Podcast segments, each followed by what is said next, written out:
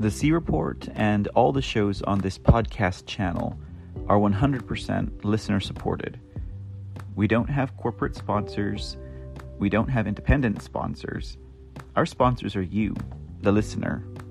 So if you like the work we do and like what we have to say and contribute to the world of news and information and entertainment, please show us your support. Make a monthly donation to help sustain future episodes at anchor.fm slash the C Report. Your support is greatly appreciated. From 99 cents per month to 4.99 per month to 9.99 per month. Every donation counts and every bit helps. Show your support for the C Report and other shows on this podcast channel by visiting anchor.fm slash the C Report. And thanks, y'all.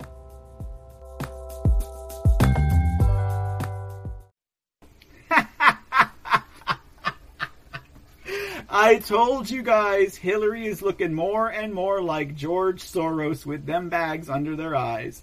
They could basically be uh, womb womb buddies, right? What's it called? Sack buddy? I don't know what they're called. Anyways, not twins. but they're getting pretty close, if you ask me.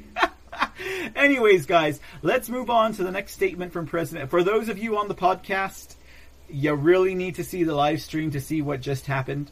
okay? Now, uh, here is the next statement from President Trump. Now we're shifting gears out of Ukraine and we're moving back into President Trump's backyard. That would be the uh, state of New York. And this debacle that he's been going uh, going through this this witch hunt that the uh, district attorneys and the attorney general of New York are still pursuing against President Trump Here's a late statement from President Trump long about February 20th. It goes this way My long term accounting firm did not leave me for any other reason than they were harassed, abused, and frightened by district attorneys and attorney generals that for years have been threatening them with indictment and ruination. They were broken by these radical left racist prosecutors and could not and could not take it anymore. Even though the letter they sent stated Mazars performed its work in accordance with professional standards, a subsequent review of those work papers confirms this. First, their disclaimer clause in the financial statements has for years stated much the same. My company is incredible with some of the greatest assets in the world and very low debt. Also, we're loaded with cash. The fake news media hates talking about this. Well, there you go.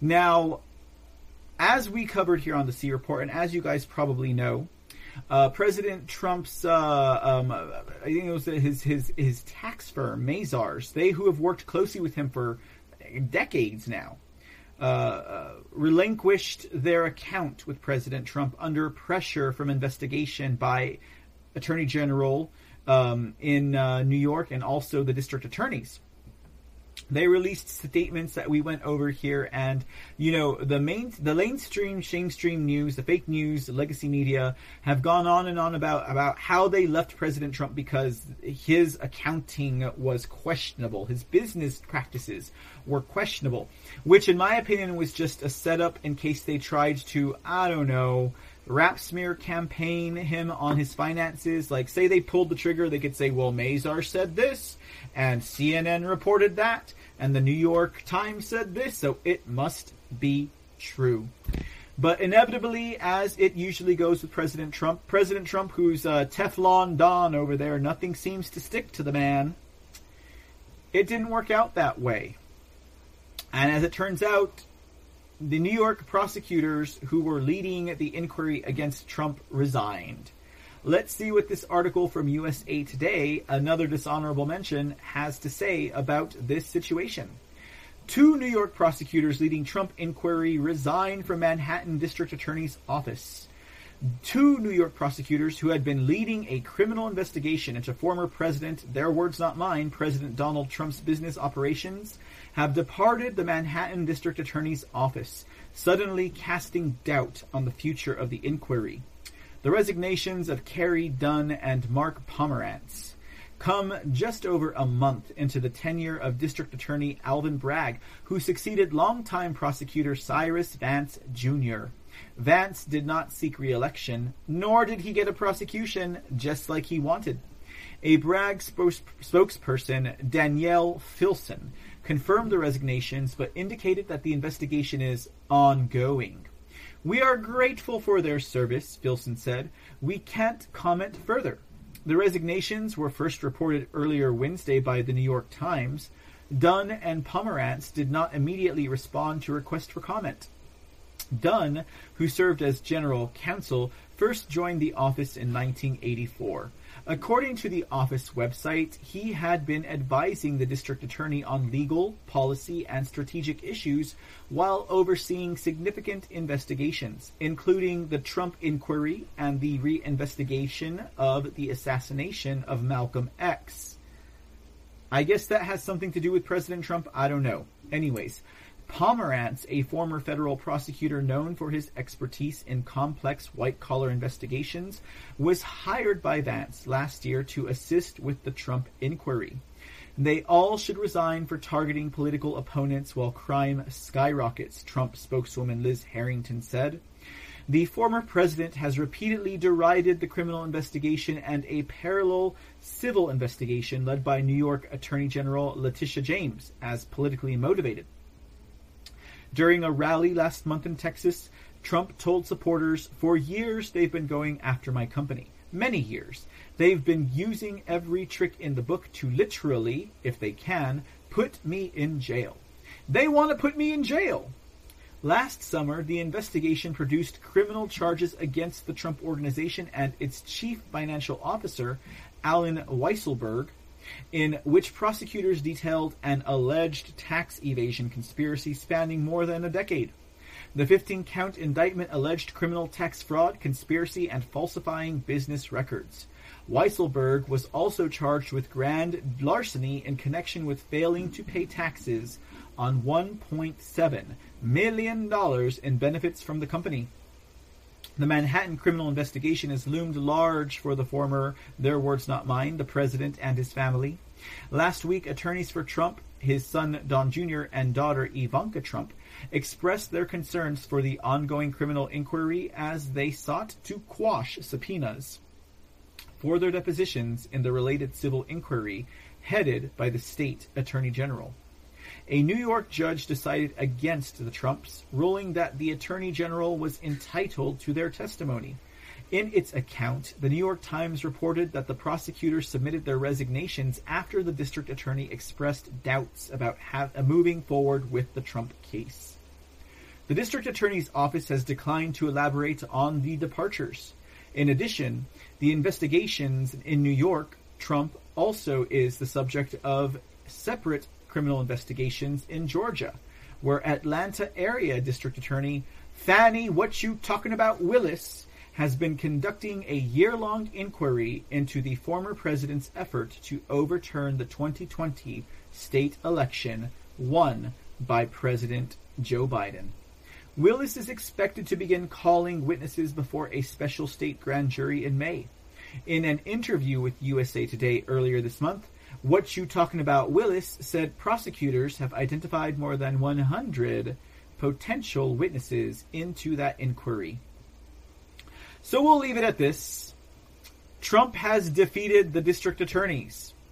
Oh, yes, Trump has. But nevertheless, the state of New York, in all of their ghoulish, treasonous manners, in all of their witch huntery, have elected new prosecutors to go against Trump.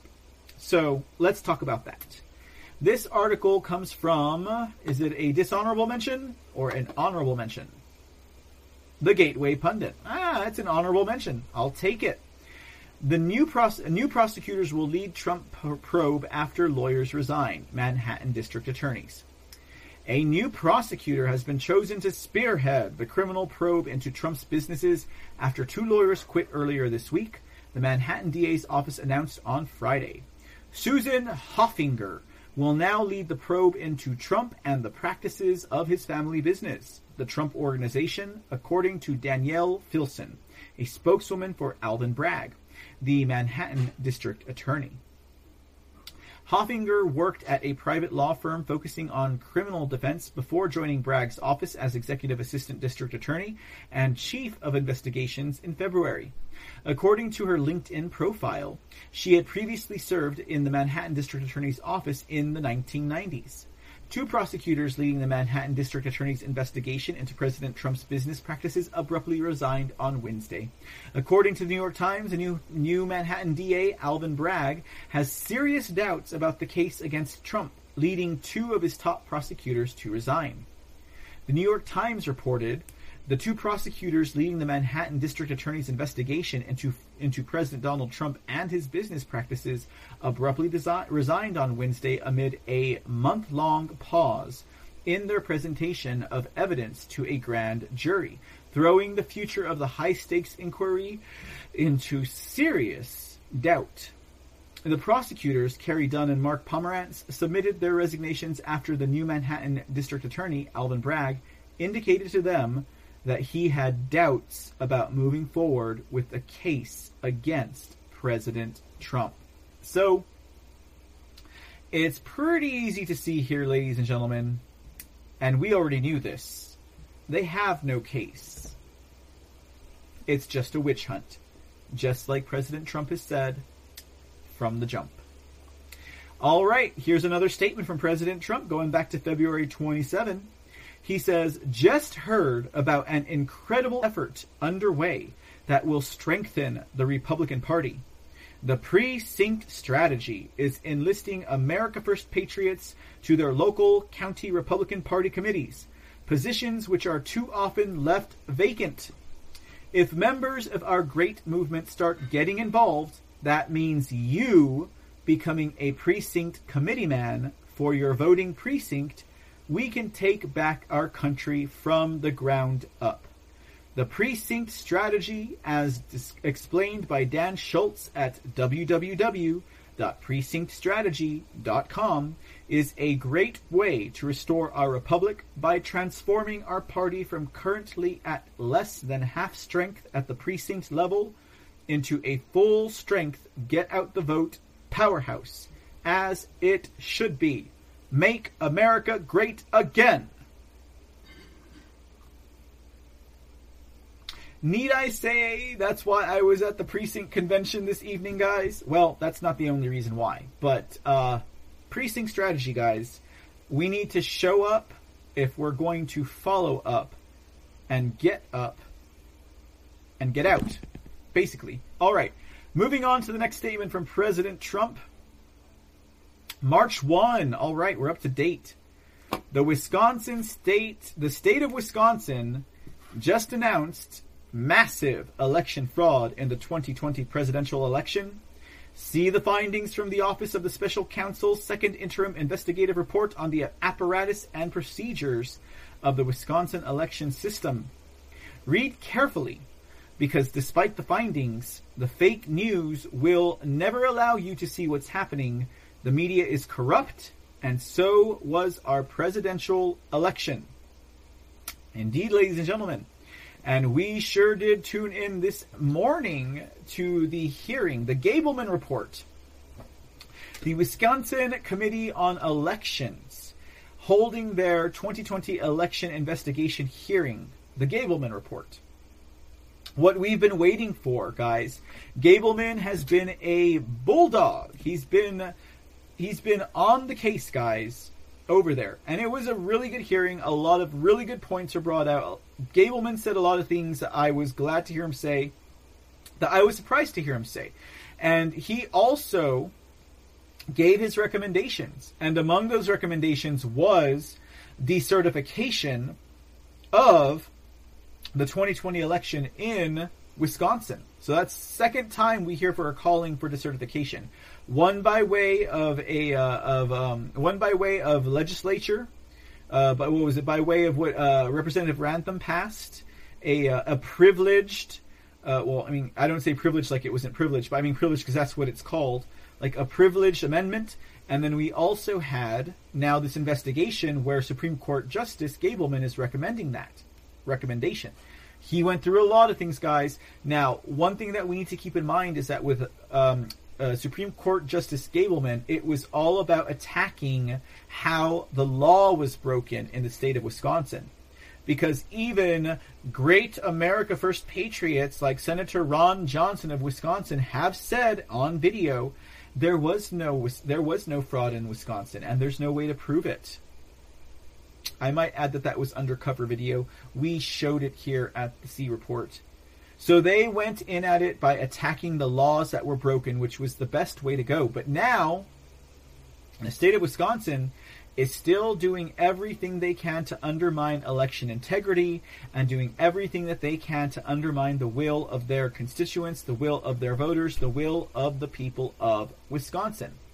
Uh, Representative Janelle Brandtjen who is the chair of the Wisconsin's uh, committees, uh, Wisconsin Elections Committee, who was also the chair present today at the Gableman report hearing, uh, has released a new statement regarding a new bill that the Wisconsin House of Rhinos is trying to pass to again subvert the will of the people, to subvert the Constitution, to subvert the law of the land and to legislate their way into election fraud and election lack of integrity by way of passing bills. Let's take a look at what this one has to say.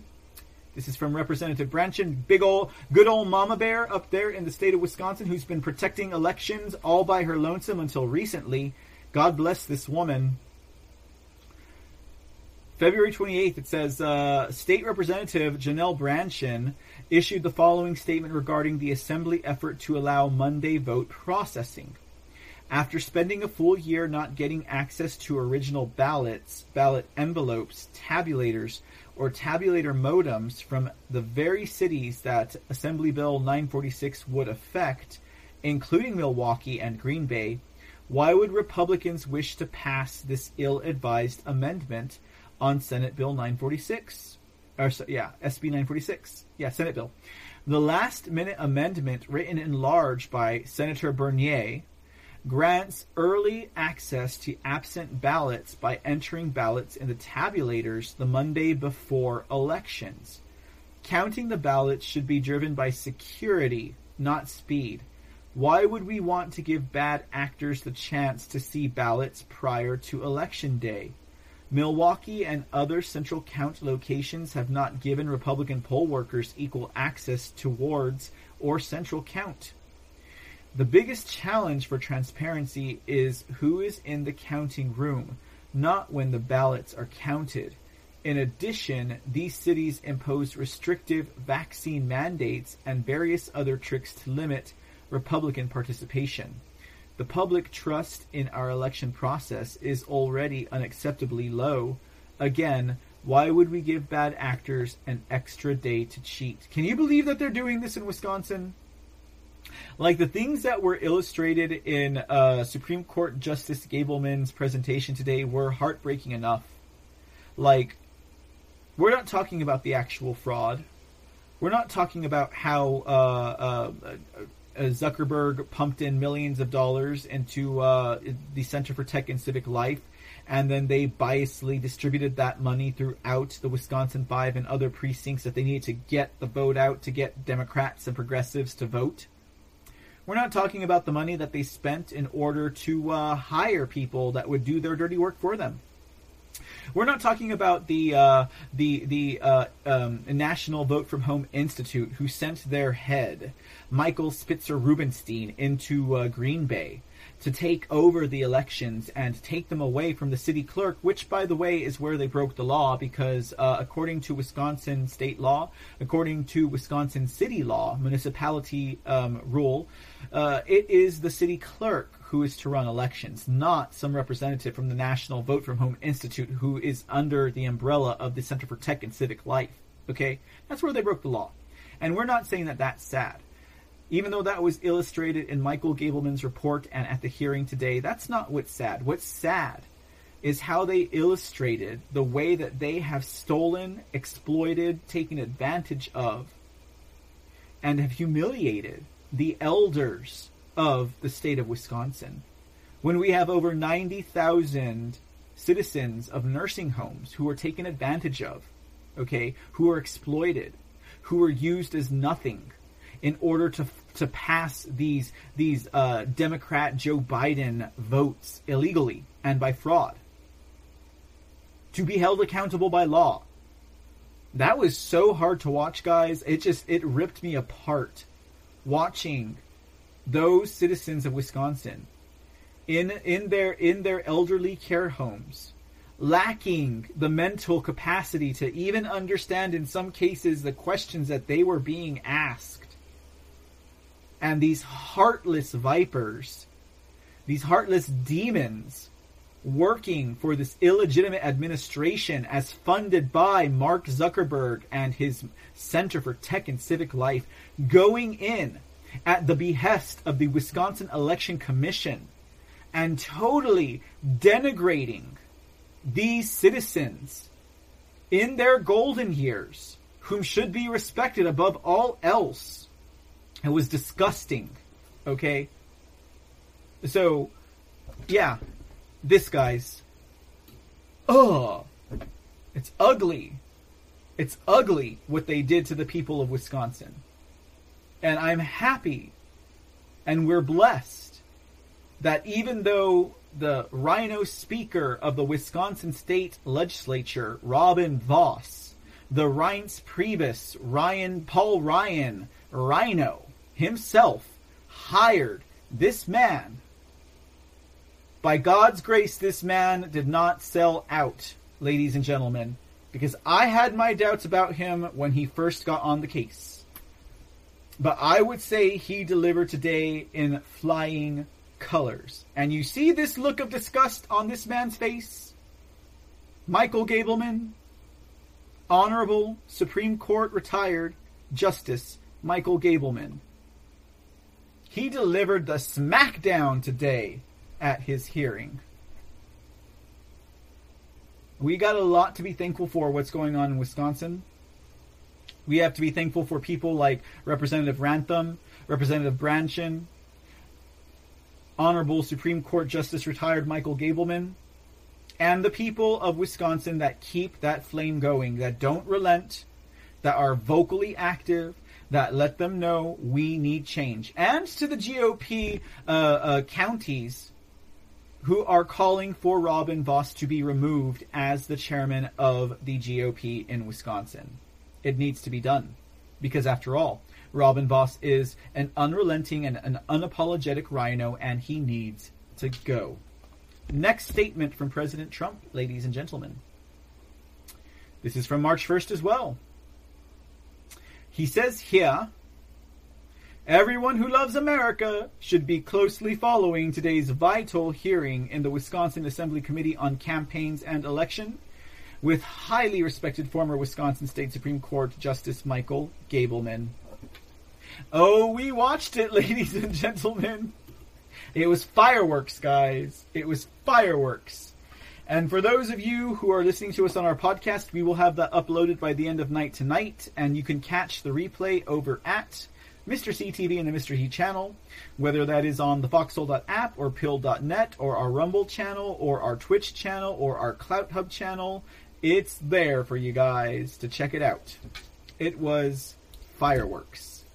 Next statement from President Trump. Now we have another statement by way of election integrity. Uh, this one is from February 21st. Now, this one goes along with the state of Michigan. State of Michigan's coming up to play pretty quickly. Uh, but uh, President Trump here makes another recommendation for such patriots as Matthew DePerno. He is the constitutional lawyer that is running for the Attorney General position in the state of Michigan against wretched Dana Nessel, who is the current Attorney General. She's a mess. She's a wreck. She's a treasonous hack. She needs to go, and Matthew DePerno is the one to do it. Now, for those of you who are not familiar with Matthew DePerno, he is a constitutional lawyer that was representing in Antrim County against the fraud in 2020. Now, under the watch of Matthew DePerno, a lot of fraud was proven, a lot of methods of fraud were proven, but the judge did not look at any of the evidence and he dismissed the case on the grounds that he could not relieve the plaintiff, which makes no sense. Okay? He could not relieve the plaintiff. He could he could offer him no relief. And because of that technicality, the judge did not even look at the evidence. But it was all there. From vote switching to access to the modem to internet access for the machines uh, to to to the number of people voting being higher than the number of registered voters everything was there but in the long game in jurisprudence it's not considered if it's not put into uh, the judge's uh, final rule. He dismissed the case, so he didn't. Ha- no one has to consider. It's just like what they did with President Trump in the six hearings on election fraud in November and December of 2020. It's just like that. The judges throw out the case so they don't have to look at the evidence. The evidence is never submitted to the court. It's never submitted to official record so that the mainstream, lamestream, shamestream, fake news, legacy, mockingbird, propaganda, pedophile media can say there was never any evidence. No evidence was ever seen. There was no evidence. Well, there was evidence. It's just the judges did not look at it on, on a technicality since it was not submitted to the record. They can say there was never any evidence. This is what happened in Antrim County. This is what happened with Matthew DePerno. He had a stellar case. He had a stellar case with all the evidence, with experts, with with with hard uh, um, um, um, empirical evidence, and the judge dismissed it on a technicality and never looked at the evidence. And this is the man that President Trump has endorsed several times over for Attorney General in the state of Michigan. And here's another statement from President Trump Dear Michigan delegate, many of you already know that I am a big fan of the true, genuine patriot Matthew DePerno. He is the fighter we all need to take Michigan back from the Democrats, having led the charge in calling out the obvious voter fraud in the 2020 election when nobody else would. Even before the election, Matt has fought for you and the Constitution. We need to get people like Matt elected who represent the America First agenda in order to prevent the radical left from further destroying our nation. Precinct delegates of Michigan, we are living in troubling times.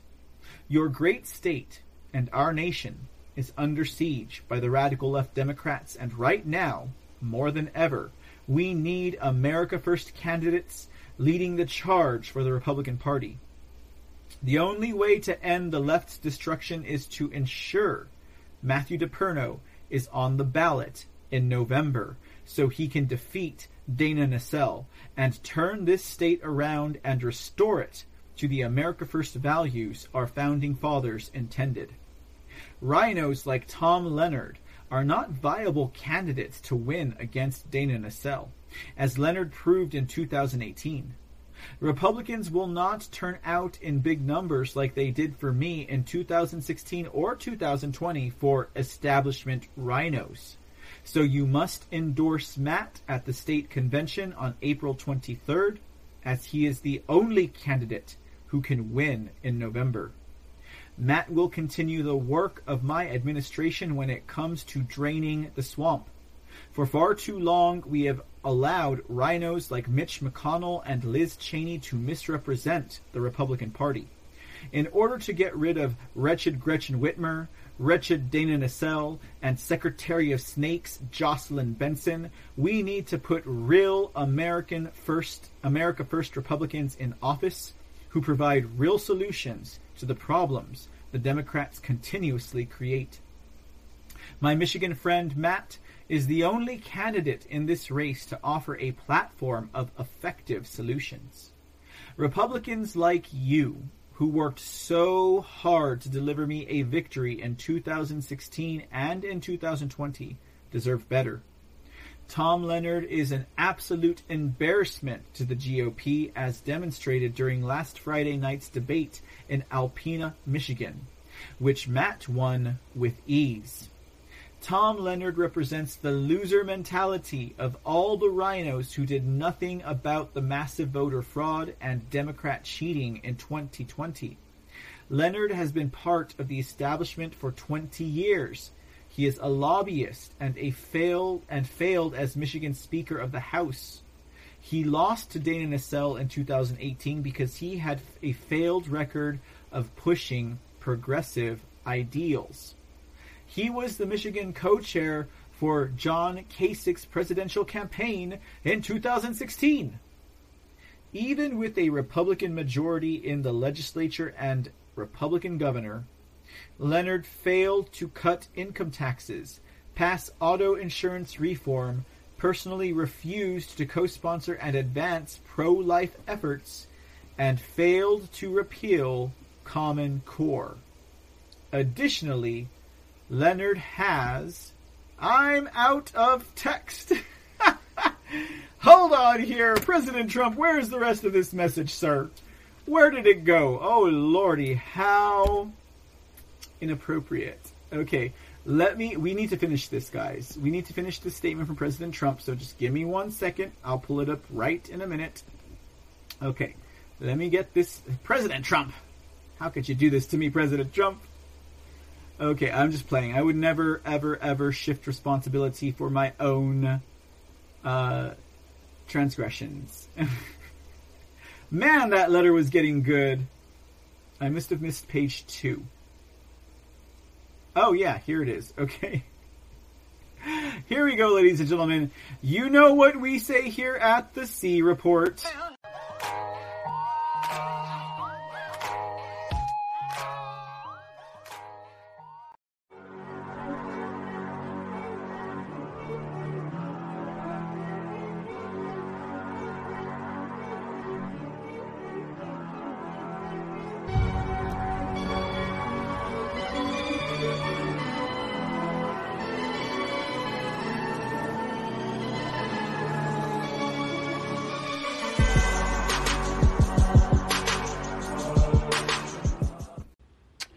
Hello, ladies and gentlemen. Good evening to one and to all, and welcome to another edition of the C Report.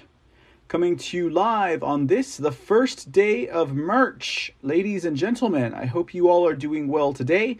I am your host, Michael Aaron Gossidis, otherwise known as Mr. C, and uh, we're doing it live here on this, the first day of March, ladies and gentlemen. It just so happens to be a Tuesday, just so happens to be Texas primary day. And what a day it has been, ladies and gentlemen. I gotta tell ya, I wasn't 100% sure if I'd be on tonight, only because I've had quite a busy, busy, busy, busy afternoon and a busy day. And boy, uh, I, all I can say is I just ain't used to waking up as early in the morning as I did today, and it wasn't even as early. I know we got you, we got you, sun sun dawn crack risers who get up at the butt crack of dawn. We got you people who are up and at 'em by 5 a.m., 4 a.m. We got you people who are out there grinding away by 6 or 7 a.m. in the morning. That's not Mr. C's language, ladies and gentlemen. Let me tell you what for sure and a fact. But we did it, ladies and gentlemen, today because today we had to go vote, ladies and gentlemen, here in the great state of Texas, and uh, that is what I do, guys. I am uh, I am more of an election day voter than anything else because uh, it's always been my opinion that if you vote any time prior to election day, you are just giving the enemy a heads up on exactly what they need to do and what the numbers are that they will need in order to what? To steal the boat. Call me paranoid, ladies and gentlemen. But, uh, well, you know, I'm a Virgo and we are naturally paranoid, so it's all good. I don't mind, ladies and gentlemen. But, man, let me tell you what. I was up there early, early, early, early, early this morning, long about 8 a.m., ladies and gentlemen. some of you guys are sitting back and guffawing, and you're like, 8 a.m., Mr. C, really? That's too early for you? Yeah, I usually don't wake up until a little bit after that. But it, it was an overall good day.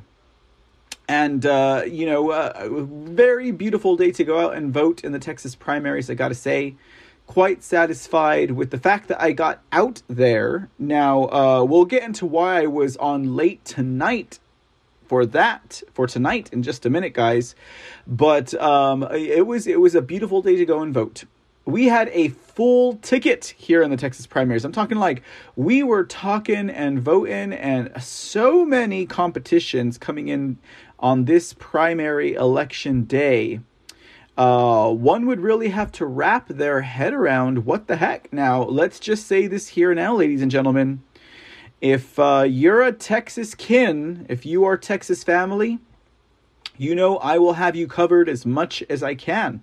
And to that end, ladies and gentlemen, we did a two day GOP primary ballot prep work here at Mr. CTV. We didn't do it with the C Report, of course. We did it with Lone Star News because Lone Star News, ladies and gentlemen, is another separate broadcast. It's a different show that I host that is dedicated to Texas news and current events. Oh, you didn't know?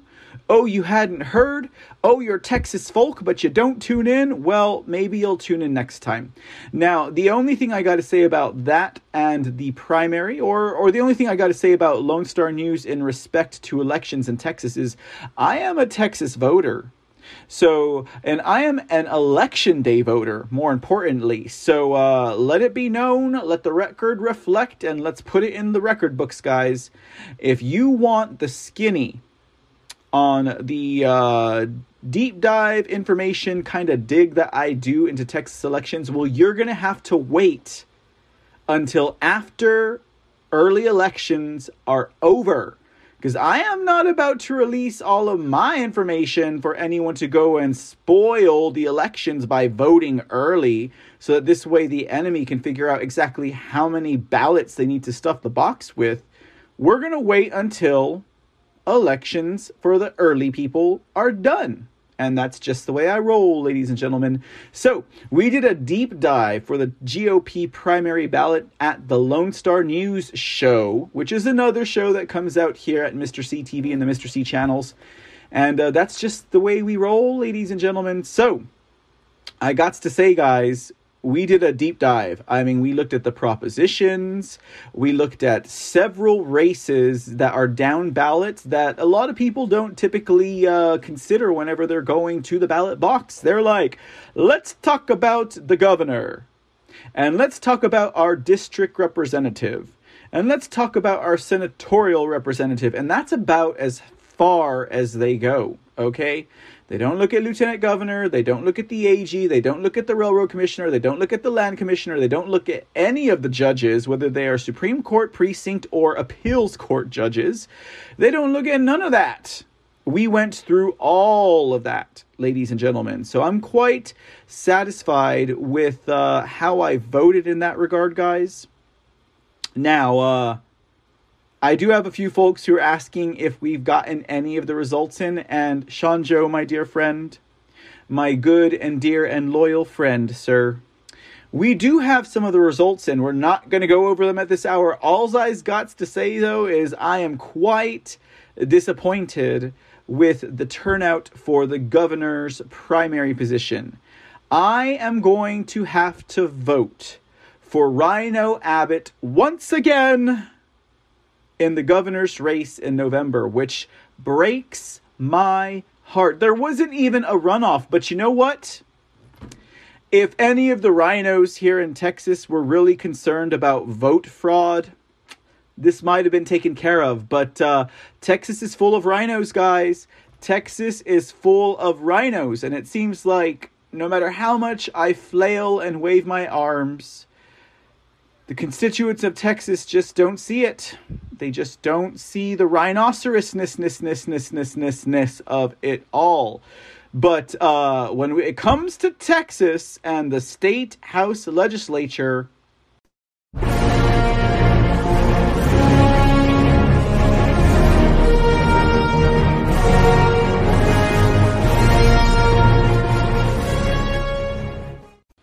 And I promise, ladies and gentlemen, that will be the only way and the only time that we're going to run the Rhino song tonight. Um, you know, actually, I need to clarify for my podcast listeners.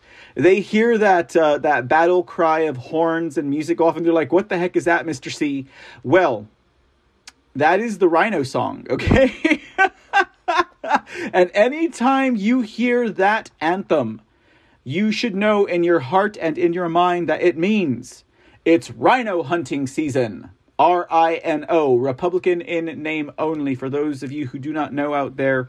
And it's most unfortunate because I can guarantee you, with this sham forensic audit that they're running here in Texas, as our good friend Aurelius Locke over at the Foxhole and Pilled.net would say, the forensic not it well, ladies and gentlemen, they uh, they removed all of these uh, double voters, dead voters, illegal voters from the uh, Texas voter rolls after November. I bet you money through the prowess, the stealth, and the illegitimacy, and the lies and the fraud of the ERIC system.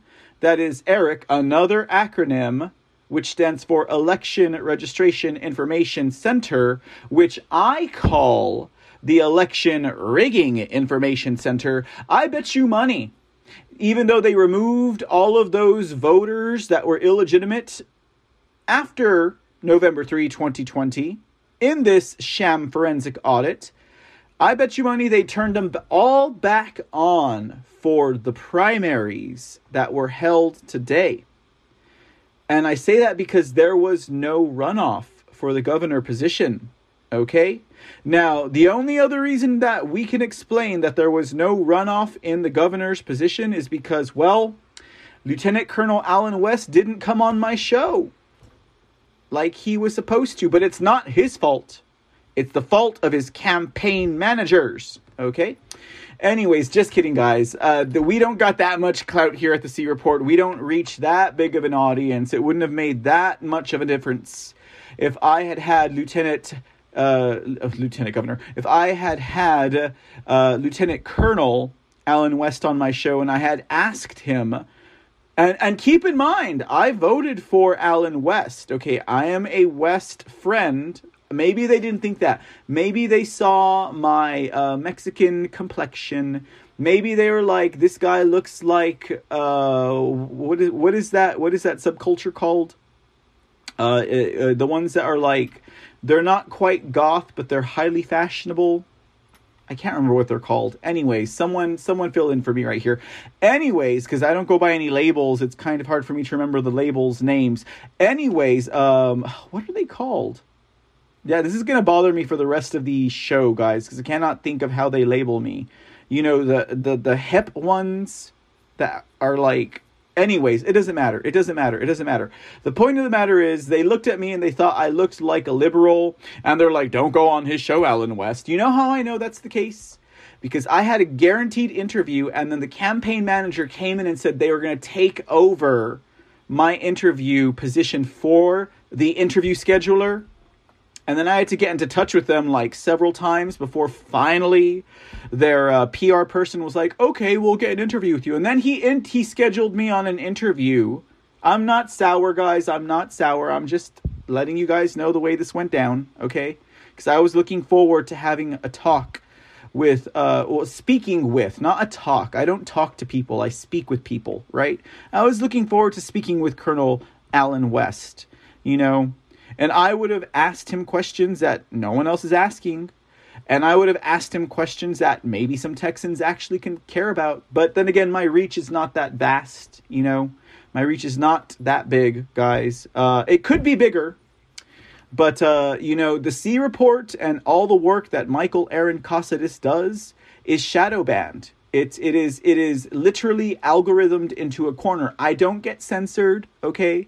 I don't get I don't get knocked off platforms. I don't get banned. I get algorithmed into a corner, and that's why I need your help.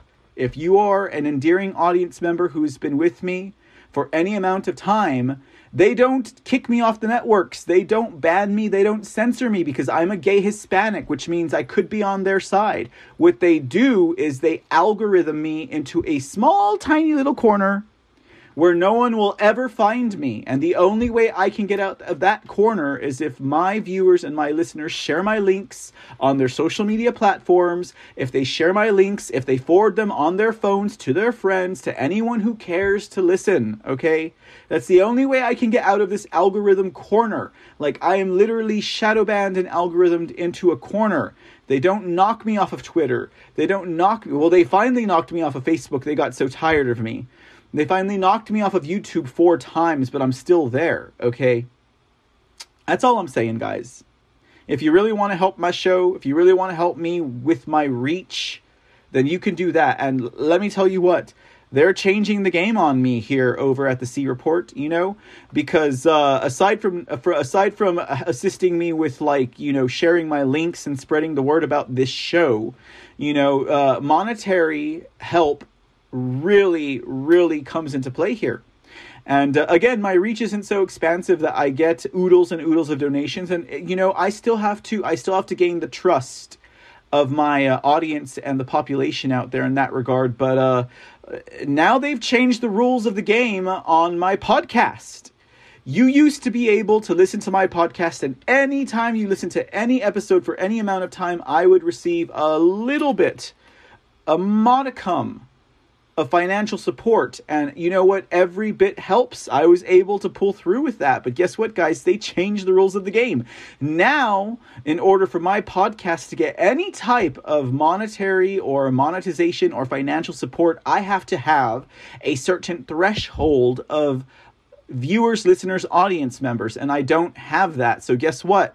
For all the work that I do now, for all the times you guys listen to my podcast, I'm getting zero okay? Which is fine. It's fine because I'm not here to get money, but I can't be here forever if I don't have those donations, whether they jingle or whether they fold.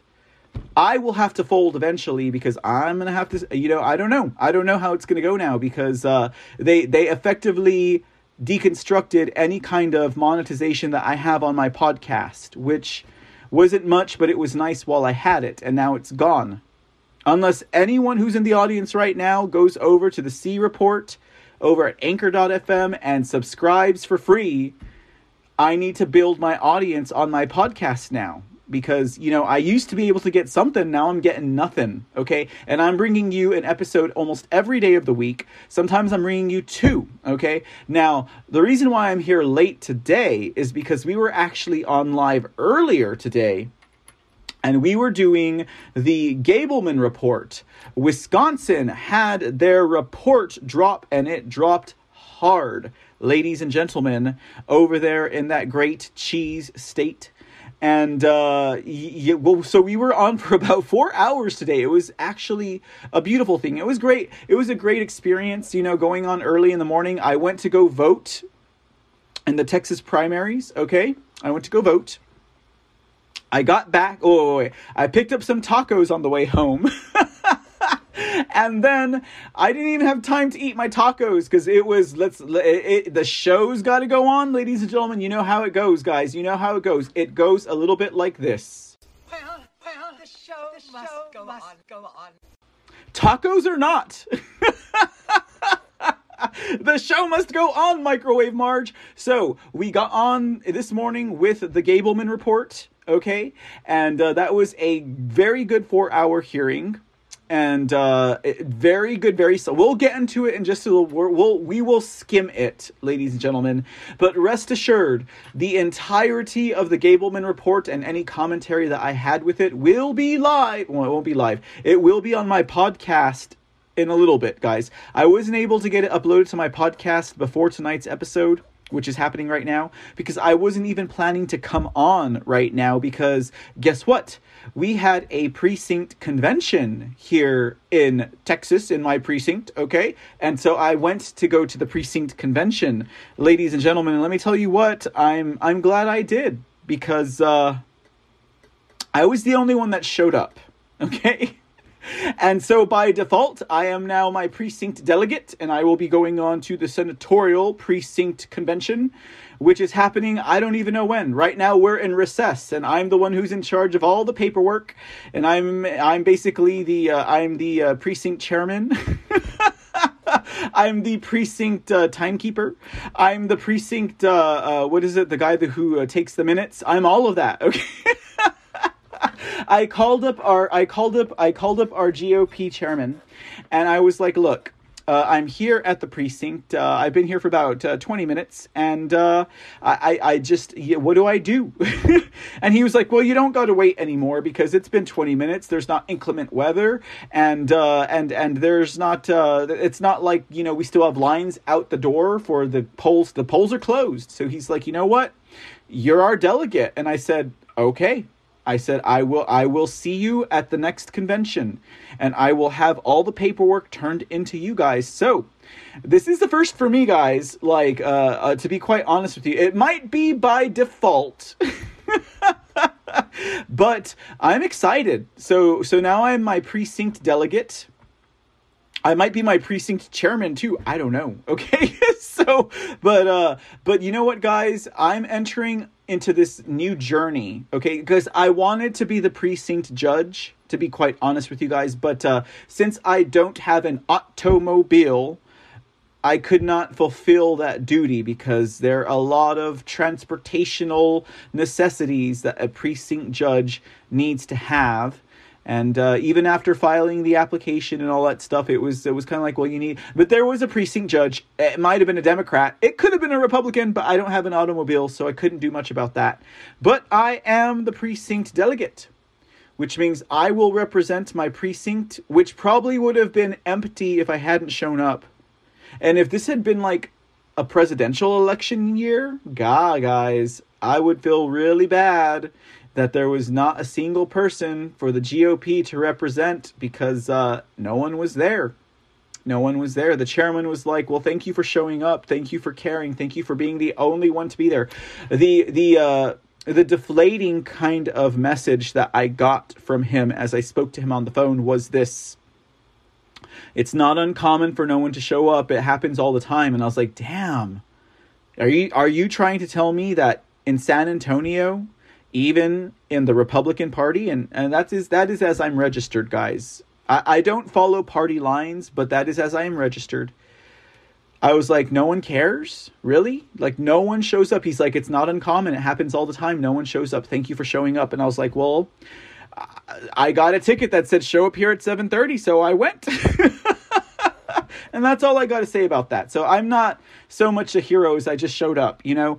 And uh and I'm not so much the delegate as I am just the default delegate, I guess is kind of what I'm saying here, but uh it was quite an experience. I, I see a lot of you guys are popping in questions into the chat. Let me just jump into the chat over at the Foxhole app and at uh, Pilled.net because you guys are you guys are on a roll at the moment.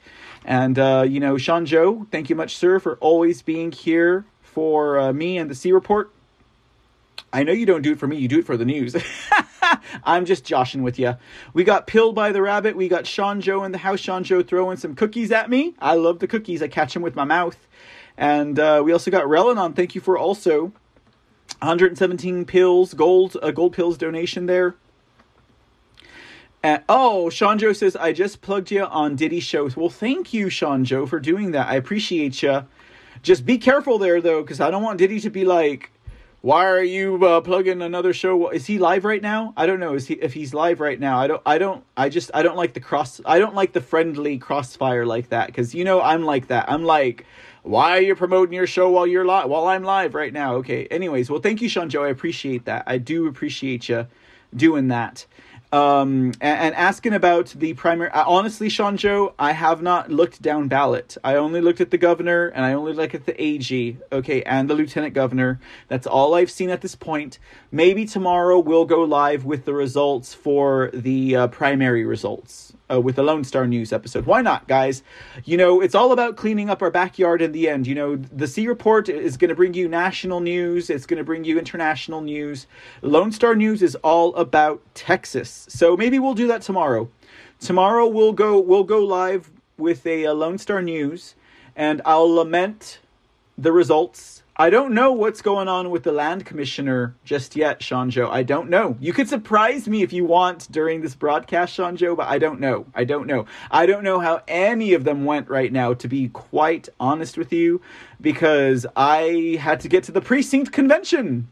And then I came back and I got ready for the show tonight, which is why I'm here late night. I would have been here earlier if I didn't go to the precinct convention today, but I went and that's why we're doing this a little bit late tonight. And here we are, guys. And uh, you know what? Thank you, my Texas friends, and God bless you for going out and voting today, for voting, for just being active in the process, okay? Regardless of the results, I, I, I absolutely honor anyone who takes the time to show that their state, that their country, that their city is important to them. Okay, now I'm willing to bet that the propositions for uh, for uh, today's primaries all went through with flying colors, which I grin about because the propositions were amazing. Particularly the one about holding Democrats accountable for flying the coup and not giving them any chairman positions. Uh, but uh, let me tell you what, guys, I'm entering a, a new journey as a precinct delegate. I've never done this before. And I'm going to take you guys with me on this journey. So, as we go to our next delegate convention, and as I learn the process, I will share that with you because I don't know. The the, the chairman was like, you know, like uh, if we you can call me later and I'll walk you through everything that and I'll explain everything to you and we'll get it down. And I was like, you know, I was like, I will have all my paperwork filed by the deadline and uh, I will call you if I need you. Um, but as I learned this process of what it means to be a precinct delegate all the way up to whatever it leads to, I will take you guys on that journey with me so we can learn together because that's what we need.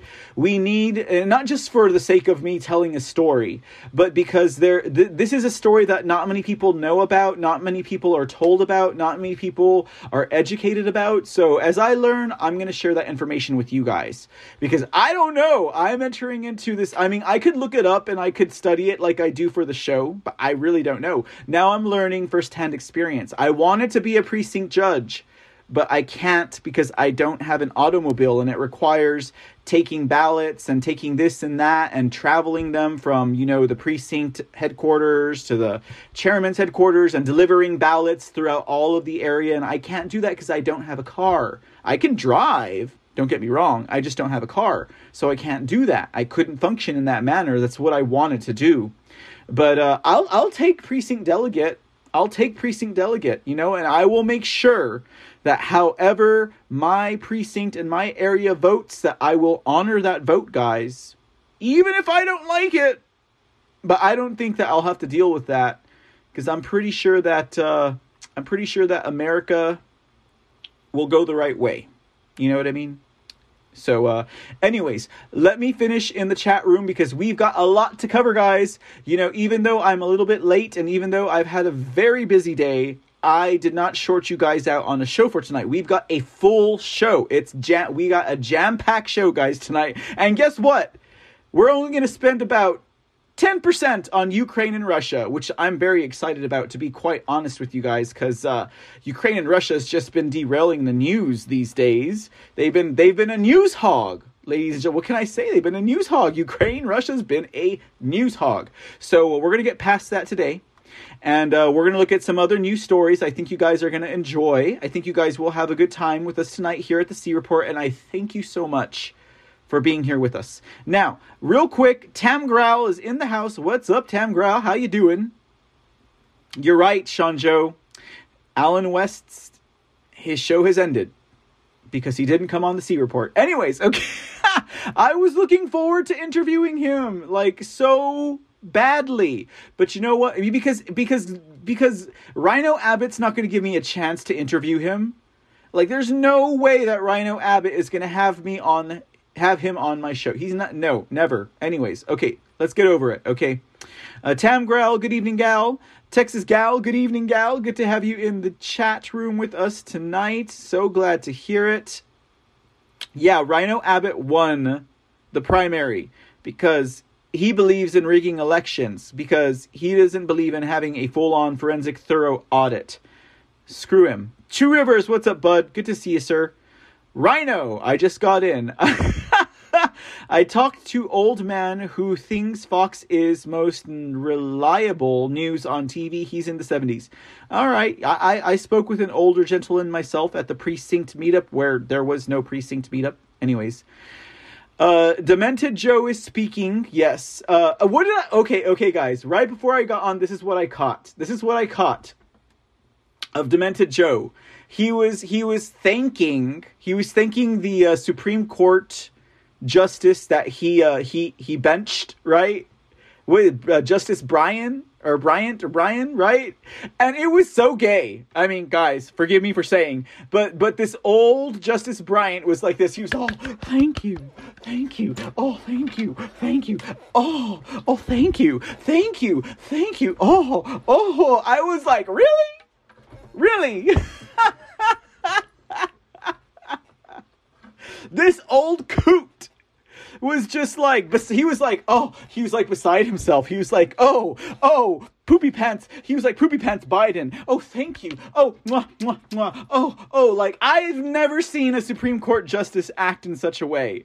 I was like really? You like you're really a Supreme Court really? You really wanted this? You know. You know they were like all right Supreme Court Justice Bryant here's a couple thousand dollars, act like a fop, and act like you're so grateful that Poopy Pants Biden is talking to you, that he's even addressed you. And, and again, again, again, Supreme Court Justice Bryant was like this, oh, oh, oh, oh, oh, oh, oh, thank you, thank you. I was like, really, really? That's about all I saw. That's all I saw from Poopy Pants Biden, guy. now, I done her told that President Trump was also giving a speech today, ladies and gentlemen, at the same time that Biden was on, but I did not catch that, unfortunately, because I was getting this show together and, you know, we would have gone live with President Trump, but, but, time, circumstance, we'll catch it if we can ladies and gentlemen, we got other Trump news for you guys tonight anyway, so it should be good. It should be good. It should be good. Um, uh, uh, other than that, guys, other than that, the Supreme Court Justice Brian, guys, tripped me out. I was like, wow, this is just amazing. Uh, but anyhow, guys, thanks again for joining us. Texas Gal, I see you in the chat rooms. Uh, whom else we see in here? Uh, let's see here. I still think many Texans thought West was a carpetbagger. Okay. I only had one issue with West, and I'll leave it there. Okay. Um, I I honestly do not believe that the polls were honest though either, and I'm not trying to sound like sour grapes, but I re- I really don't think that Abbott won at 60% or higher. I really don't think he did. I really don't think he did. I really don't. I really don't believe I don't believe that I don't believe Don Huffines and and uh, Lieutenant Colonel retired Allen West were at 10% neck to neck. I don't. I do not believe it. Mm-mm. I don't believe it. I think they turned on the election rigging information center system, and I think they stole it for Abbott. I really do not believe that Abbott won by that high of a margin. I really don't. And I'm not trying to sound like a scorned sour grapes gal. I'm just saying I don't believe that that is exactly what happened. But you know what? That's the way that the Rhino Abbott wants it. And most unfortunately, I'm going to have to vote for him in November unless there's some other kind of contestation of it. But I don't know, guys. Texas Gal says that campaign that came that campaign manager needs a what for explain to him. Pigeonholing you is wrong. You know what, Texas Gal? I didn't have a bad experience with him, so I don't mind it at all. Um, I was the only one that showed up, and you know what? I'm honored to be a precinct uh, delegate. To be quite honest, so I'm not sure. Hey CJM61, what's going on? Akira, Akira, how you doing? Bottom of the pack, I voted for him. Trump's endorsed candidate appeared to be way ahead. Dawn, okay, all right. Dawn Buckingham. No, I told you guys, Dawn Buckingham was twice endorsed by President Trump, okay? I did not vote for Dawn Buckingham. I voted for uh, Victor Avila. But uh, I haven't looked at the down ballot uh, results, so I couldn't tell you for what, but uh, that gives me some kind of an idea. But I voted for Victor. I voted for Victor, not Dawn. I had some issues with Dawn, but she is twice she is twice endorsed by Trump. And, uh, you know, maybe President Trump was hedging his bet so that he could keep his endorsement, like, uh, you know, a win streak going. And I don't blame him for that. But uh, he also endorsed Kay Granger. Come on, guys. If you know anything about Texas politics, you know Kay Granger is the oldest rhino in the pack. Okay? Hey, 123SKG, thank you for gifting the can. Thank you so much for your uh, uh, donation and your love, sweetie. I, you know, I can't do these things without you guys' support. I can't tell you how much my heart goes out to you who support this broadcast. And uh, we'll see. Uh, Akira says that uh, the next convention is in June. I guess I'll be there. I guess I'll be there because I'm the delegate for my precinct. And, uh, well, I will be there with uh, flying colors, so to speak.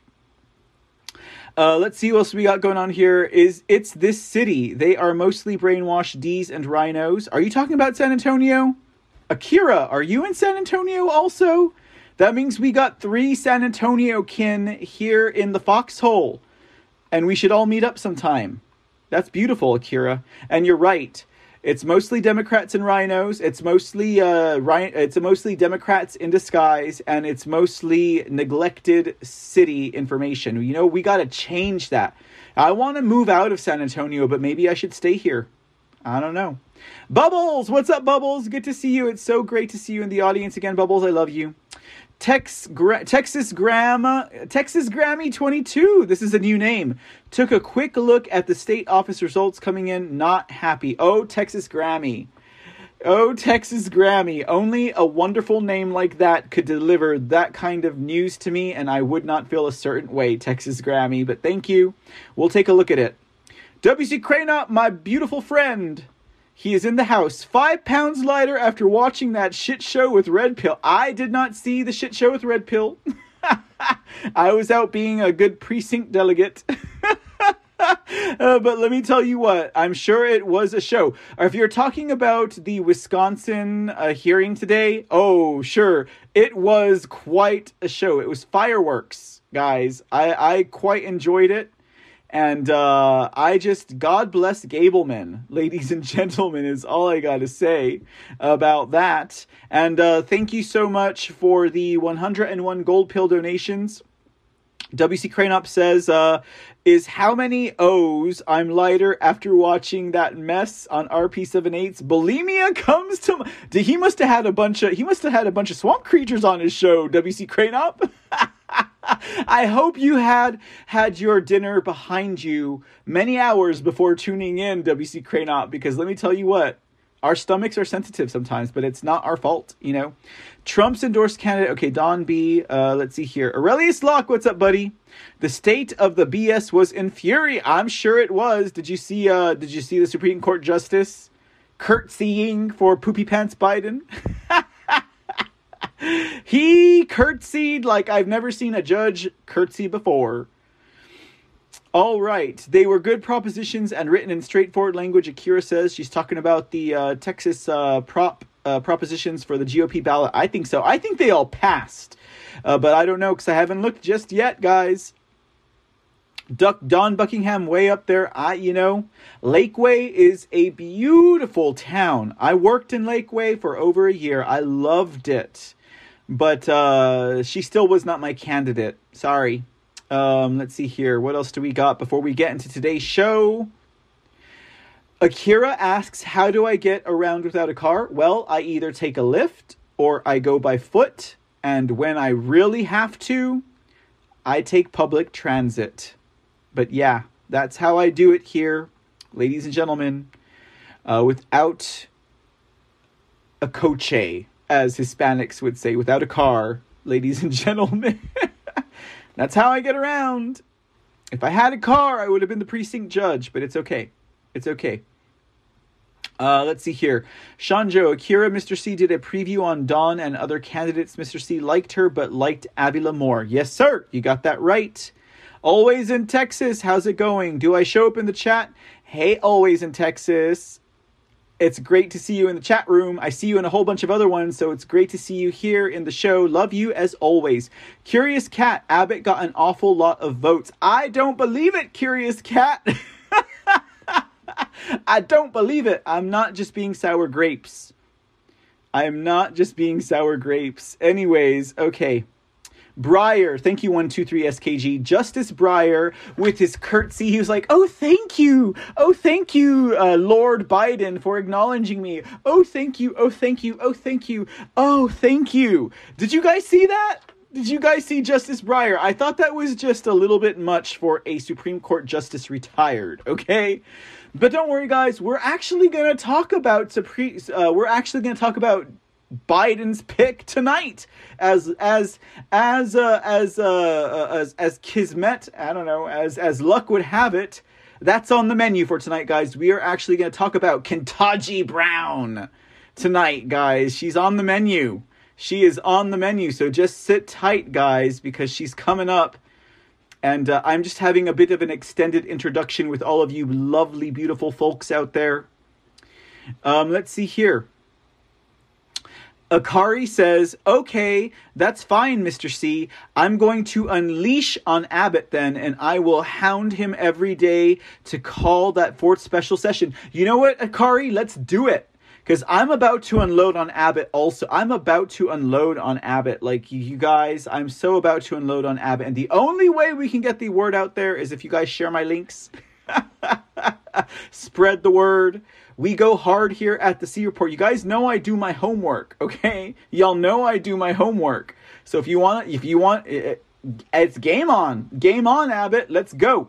Let you know. But the thing about it is, Akira, if we all go after Abbott right now, if Lieutenant Colonel Allen West does not contest the results of this election, then we're allowing Beto O'Rourke, the fake ass Mexican, Beto Robert Francis O'Rourke, to win. So now we have to kind of fall in line, which kind of sucks. We have to fall in line. Thank you for the cookie, Shanjo. We have to fall in line behind Abbott because if we don't, then fuck then Robert Francis O'Rourke is going to take. He's not going to take it. We all know he's not going to take it. Even though Robert Francis O'Rourke received 98% of the Democrat vote because everyone is so blind and they're just, oh, he looks like an elf. Let's vote for Robert Francis O'Rourke. Oh, because we heard that name for the last what?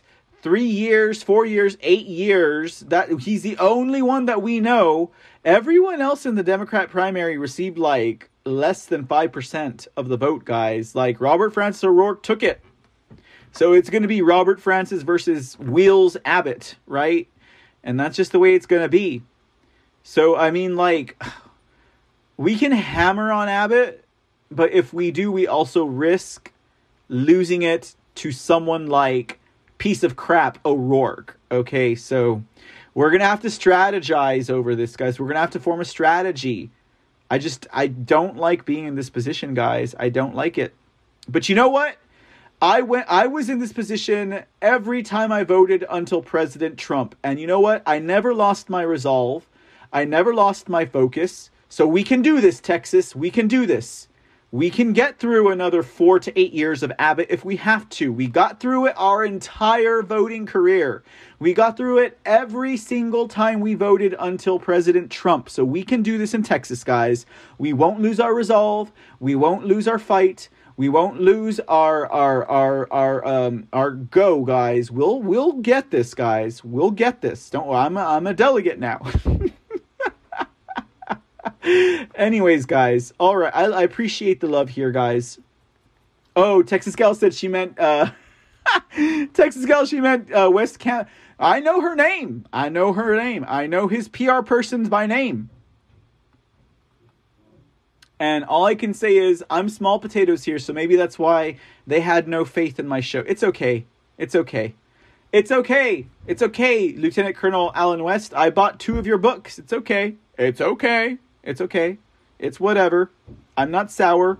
We've got we've got to focus on the future, guys. We can't rest our laurels in the past. Okay, we can't rest our laurels in the past. We got to move forward, which means there's plenty of other people that I can get on my show here in the state of Texas, and that's what we're gonna do. Akira says, I think Paxton was leading, but not at 50% yet, so there might be a runoff. You know what? We're gonna have to pull it for Paxton. You know, you know who, you know who I bet's gonna be in the runoff with him. It's either gonna be Eva Guzman or it's gonna be George Prescott Bush, he who is named after a pedophile and a Nazi.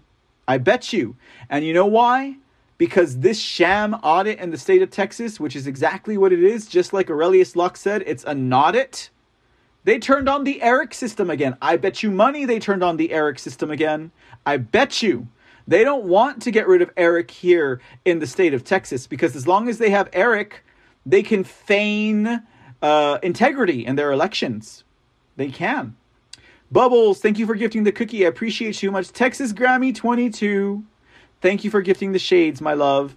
Thanks for doing your part in the precinct. I, you know, I was like, we're having a precinct convention. Let's go. Let's go meet up with all the patriots. And I was the only one there. it was it was interesting. Uh Nukem Bunny. Hey Nukem Bunny, it's been a minute. Nukem Bunny says, "Thank you, Mr. C. I have loved Victor Avila since he was trapped and shot by the Mexican cartels and his partner was killed, never made the news. It's a sad fact." Nukem Bunny, but he's the person I cast my vote for. I voted for Victor Avila. It's all good though. We're not done yet, guys. We're not done here in the state of Texas. There's always a recourse. Akira, you're by SeaWorld? Guess what? I'm in the medical center. We're pretty close. And guess what, Akira? The other Texas San Antonio kin I know is up in uh, Bulverde. So we're actually all pretty close to each other. Uh, Sean Joe, thank you for gifting the cookie again. CJM61 says, stay and make a huge difference. So it sounds like CJM is voting for me to stay in San Antonio. well, we'll see, CJM. We'll see. Uh, Nukem Buddy says, I'm in Pennsylvania. Not much help to Texas or you. I'm sorry. Hey, Nukem Bunny, you know what? Those words of encouragement that's that that goes far guys. Everyone being here and showing up at, at, during the show live it goes far. It helps with the moral support i can tell you. It really does. It really does. Uh, although i might say i got some pretty interesting feedback. Uh, apparently some people want an uh, they want a morning mr c show. I'm considering it. I just need to find a format I, I had a pretty good format suggested. I could do two shows a day. I could do two shows a day. I could do an early morning show that's kind of on the fly, kind of a breakdown, kind of a call in show, kind of a casual show. And then we could do the C report in the evening. I'm not against it, but uh, in order to do that, I need more support. And I'm talking about more support because uh, bills, ladies and gentlemen. they need to be paid. Um, okay, so uh, uh, getting off of that because I'm a terrible salesperson. Um, let's move on. Let's move on. Awakened mom is in the house. Biden was the shit show. Complete bullshit. I don't doubt ya. Awakened mom, it was probably like a diaper full, right? It was probably a diaper full. I don't doubt it. I don't doubt it. Bubble says that she could not watch the RP show. Well, that makes me wonder what was going on over there. But I don't know, because I don't have time to watch other shows much, ladies and gentlemen, to be quite honest. Hey, Sea Dragon, what's up? Sea Dragon usually carjacks someone. Well, you know, Sea Dragon, if I did not believe in serving up justice, and if I, I did not believe in karma, maybe I would carjack someone too, but uh, that would be totally against what I stand for as a uh, human being. I am not by any means denigrating the kind of human that you are, Sea Dragon. I'm just saying, I don't even like to joke like that. Uh, let's see here. Uh, what else do we got in the chat room? True River says POTUS45 has been wrong on the mRNA. Uh, okay, POTUS, we're not, I mean, okay, POTUS. Okay, Two Rivers, we're not going to get into that conversation. We're not. We're not getting into the conversation about Donald Trump and vaccines. We're not, okay? Because that is a clear political plan and uh, game plan. And I don't care to waste any more of my pearls on uh, patriots who cannot see that. It's not worth my energy or my time anymore. Clearly.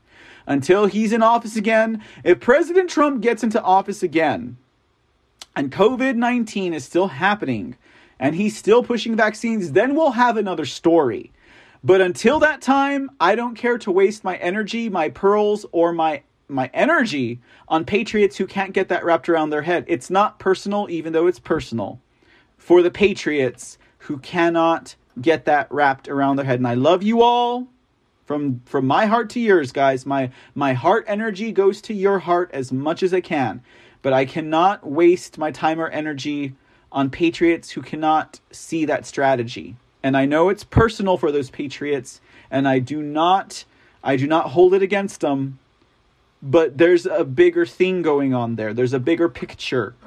And and that's when I you know my mom took the vaccines both of them and my mom just said she's going to proudly take the booster shot. Now how do you think that makes me feel?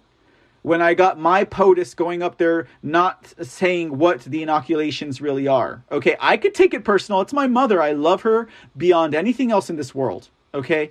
I could take it personal. But I know that we have this nation to consider, we have the state of Texas to consider, and we have the world to consider. Okay? And if President Trump had not done what he do- did and does what he does now, we would not have the great awakening that we have now. Okay, if I put my mom before the world, and you know what? Damn me if you think that it's wrong that I say this, but if I put my mom before humanity, then I would not be helping the cause, okay? Because my mom's ready to go take her booster shot, all right?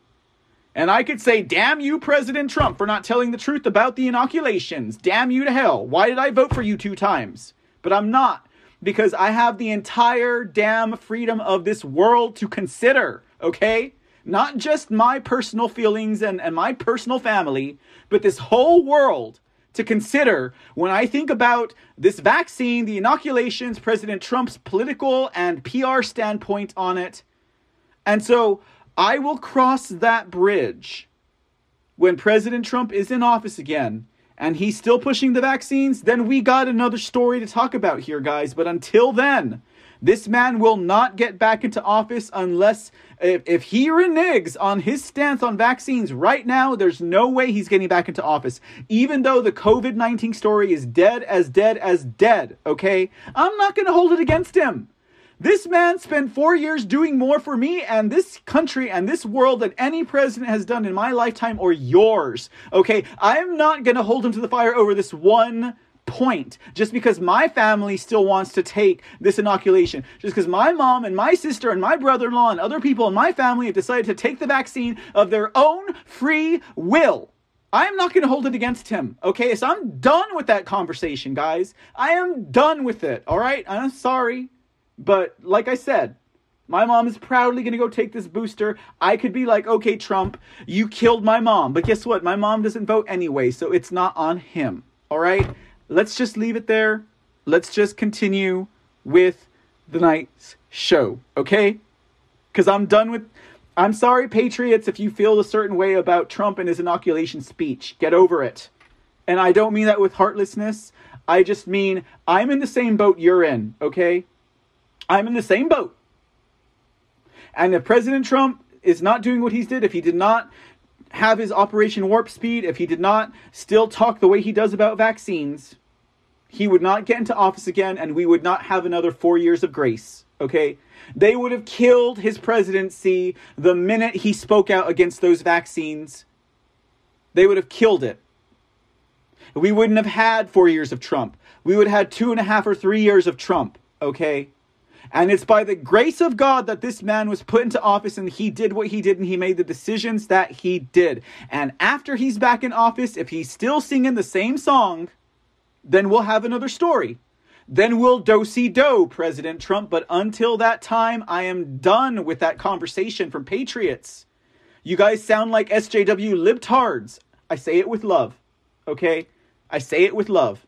Everyone has to hate on someone about something. Everyone has to have something that they don't like about someone. I get it. but I'm not that kind of person. Okay, I I, I kind of look at the bigger picture. Okay. And the bigger picture is even though I love my family, we still have the whole damn nation and the whole damn world to consider. Okay?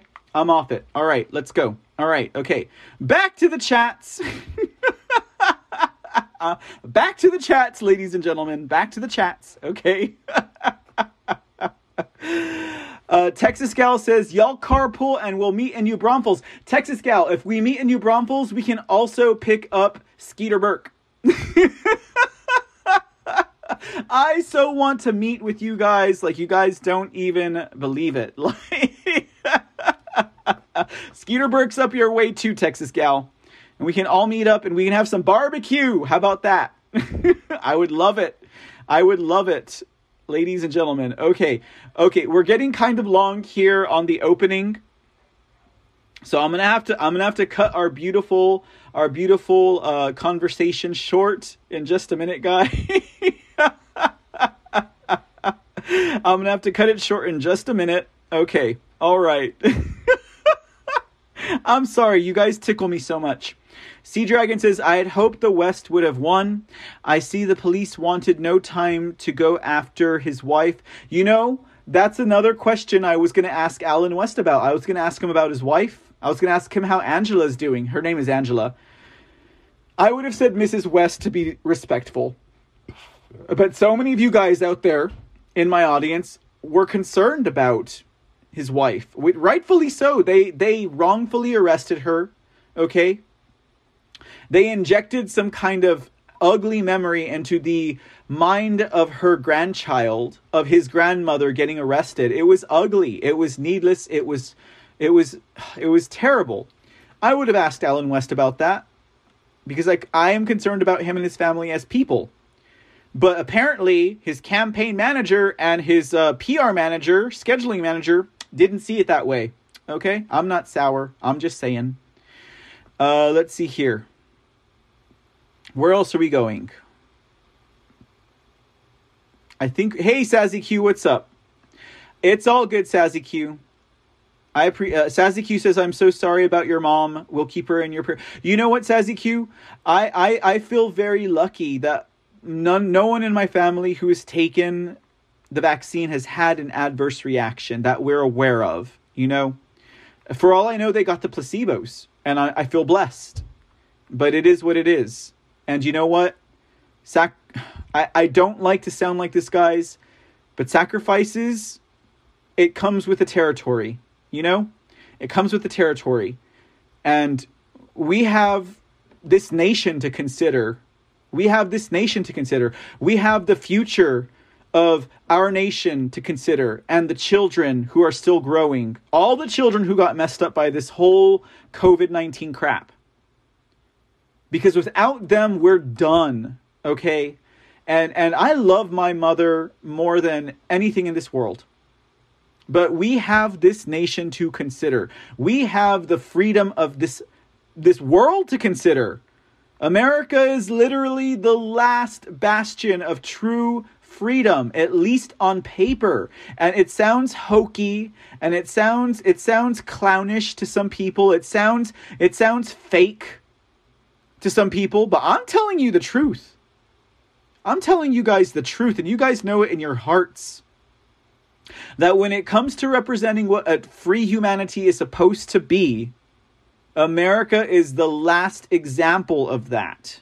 We can't lose that even if it means losing our family, losing our loved ones, and like so many of you guys know right now, losing our jobs, losing our livelihoods to stand on principle, to stand our ground, to stand for what we know is right in this heart, even though we're going to lose people that we love, even though we're going to lose people because they, you know, what difference does it make? My mom doesn't believe in politics, anyways. So why am I going to hold it against Trump if she takes a vaccine? Would it made a difference? No. How about all of you guys out there whose family have taken the vaccines? Are they Trump supporters? Would they have listened to Trump if he said a different story on the vaccines or not? No. He would they wouldn't have. If they're not awake and if they're not Trump supporters and if they're not aware of what's going on, if they're liberals, if they don't pay attention to politics, what difference does it make?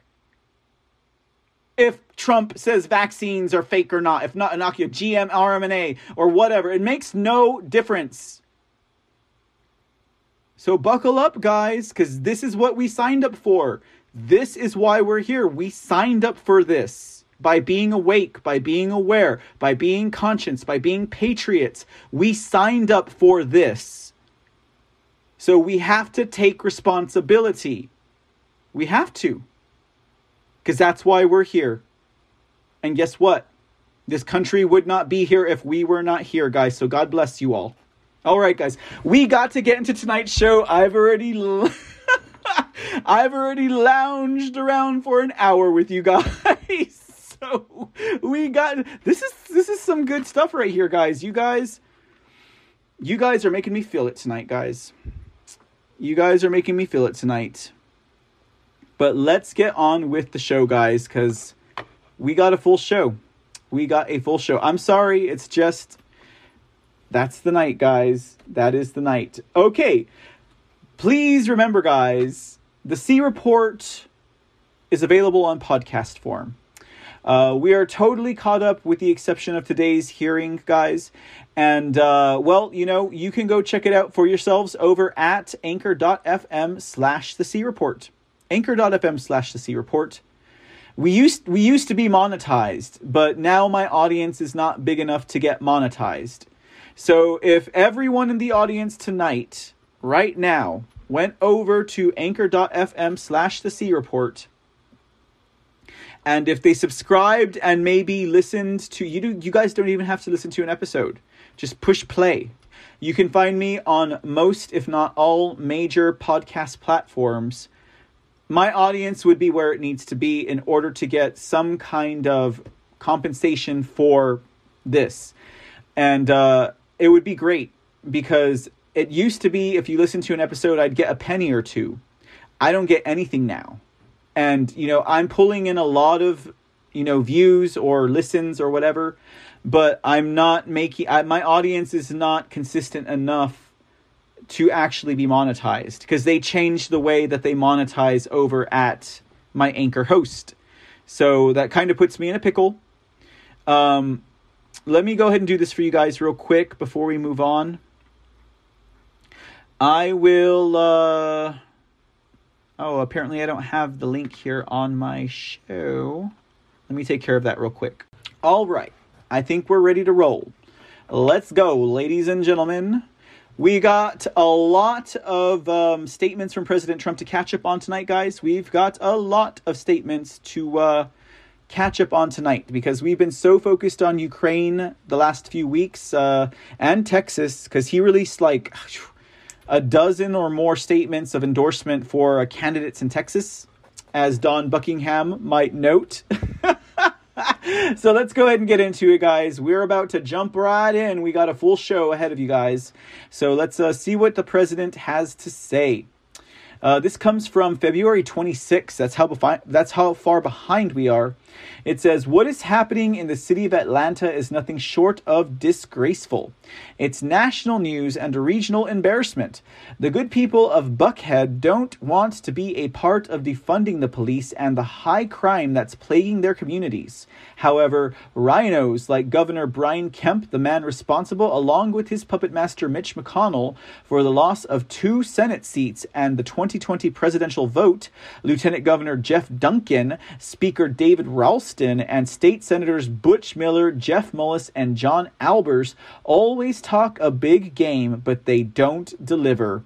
What good is having Republican leadership if they are unwilling to fight for what they campaigned on? Every rhino must go. Let the voters decide on the very popular city of Buckhead proposal. President Trump is reading my mind tonight, guys on the back of a Texas primary. President Trump is reading my mind. And in regards to the entire GOP arrangement in DC and in my Texas State House, the rhinos need to go.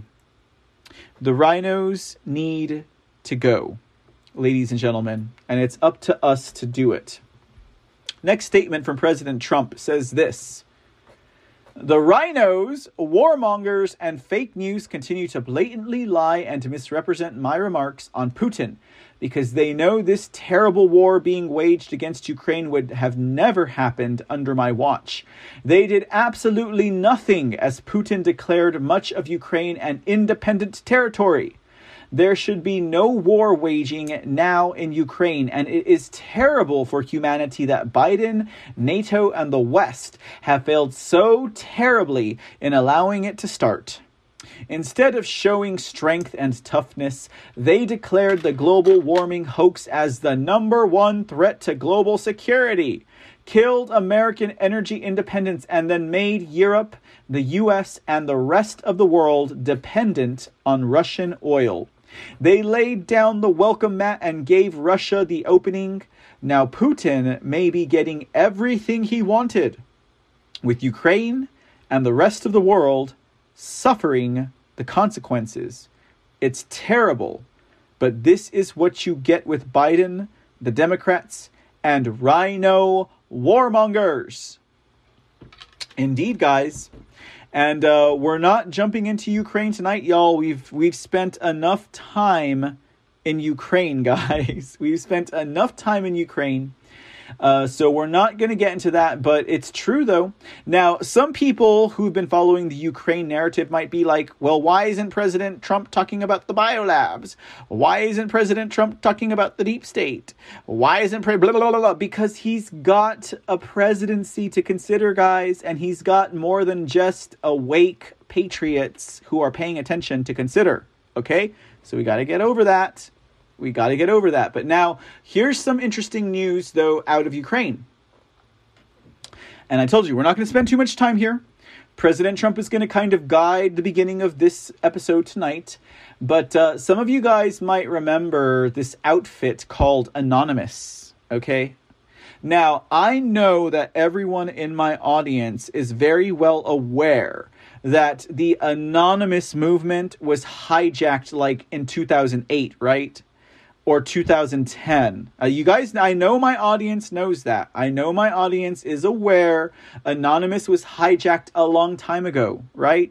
Right? Your, uh, your, uh, all of these anonymous people, totally, totally hijacked, right? Okay, okay. We're aware of that, okay? I know my audience is savvy. I know if you say anonymous, you're pretty much synonymous with SJWs and globalist people. If you go around saying I'm an anonymous patriot and you wear that uh, you wear that mask, right? What, what what is that? That guy guy whatever mask? Uh, you you you guys understand anonymous was hijacked ages ago, right? Anonymous was hijacked like way before Antifa, okay? Was born, okay? Anonymous was hijacked pretty much right after it came out Okay, as long as we're on the same ground here, guys. Anonymous was hijacked. They're controlled opposition now. Anonymous is con- they've been controlled opposition forever, since 2008, basically. Okay, the the the guy Guy Fawkes mask, right? If you go around wearing a Guy Fawkes mask, you might as well be wearing a pink hat. Okay, because Anonymous was hijacked. If you're not aware of that, well, you are now. They were hijacked like in 2008 with Obama like a long time ago, okay? Maybe 2010. Latest 2012. But it's been 10 years that Anonymous has been hijacked and been controlled opposition. And then Anonymous vanishes, right? Do you think Anonymous vanished because we had President Trump in office? Nah, I don't think so. I don't think so. Because we had the Q movement come after that. So we didn't need Anonymous anymore, right? We could be Anonymous Q Patriots now, right? And I'm like, you know what? Why are you hiding yourself? Okay, that's a story for another time. We're not going to get in there. Okay, we're not going to get in there. You know, it's it's only it's only fun to be uh, self self uh, evident whenever things aren't going so bad, right? Anyways, okay, so Anonymous has suddenly reappeared. Ooh, Anonymous is back on the scene. Oh, so does this mean that the Patriots should follow with Anonymous because now Anonymous is attacking Russia? guys. Okay, anyways.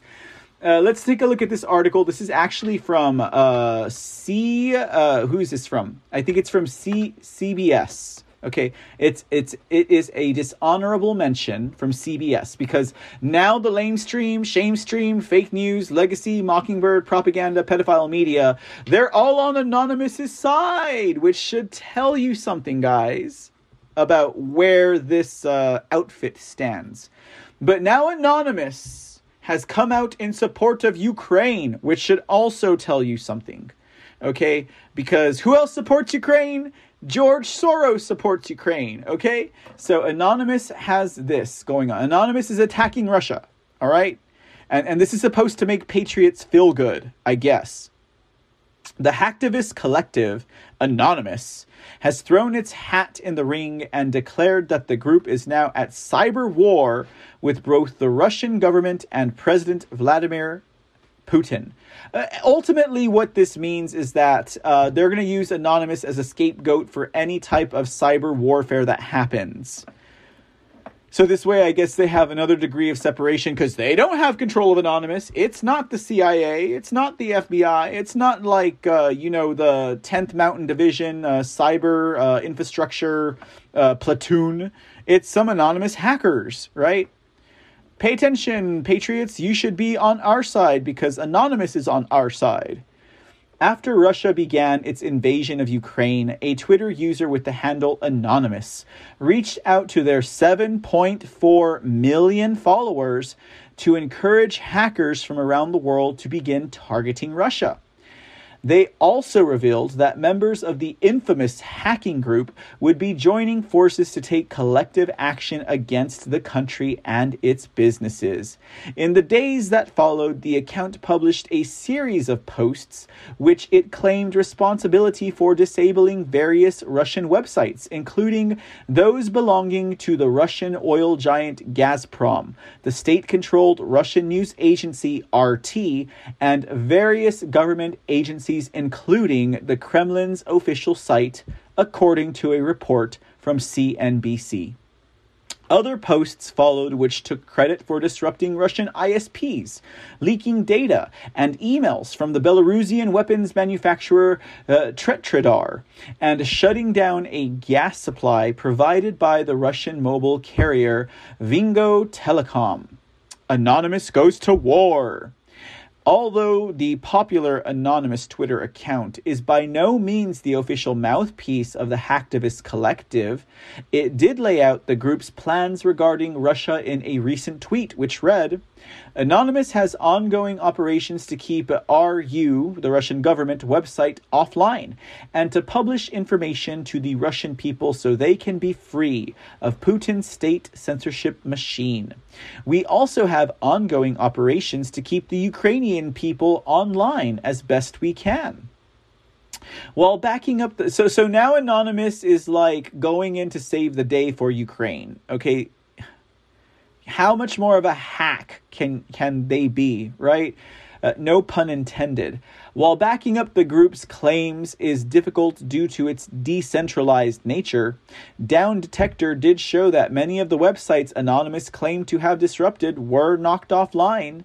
And that's so that Russia can't be like, oh, the United States, by way of the CIA, are attacking us. That's what this is about. Russian news outlet RT did confirm in an article that its website, as well as the Kremlin's, were taken offline in a recent article. Anonymous may have the Russian government and President Vladimir Putin in its sights, but the unofficial Twitter account clarified last week that the group itself is not at war with Russia as a whole or the country's citizens. The group will likely continue to disrupt the online infrastructure of the Russian government and the country's business until a ceasefire is declared. And why does Anonymous care? Okay? Why would not Anonymous be asking for ransom money against the Russian government not to do this? Why do they care? Okay? And yeah, Anonymous has always been about taking out, at least back in like 2007, 6, and 5, or, you know, they've always were taking about the establishment, okay? Not about helping, uh, helping uh, democracy, right? And assisting George Soros in his money laundering countries.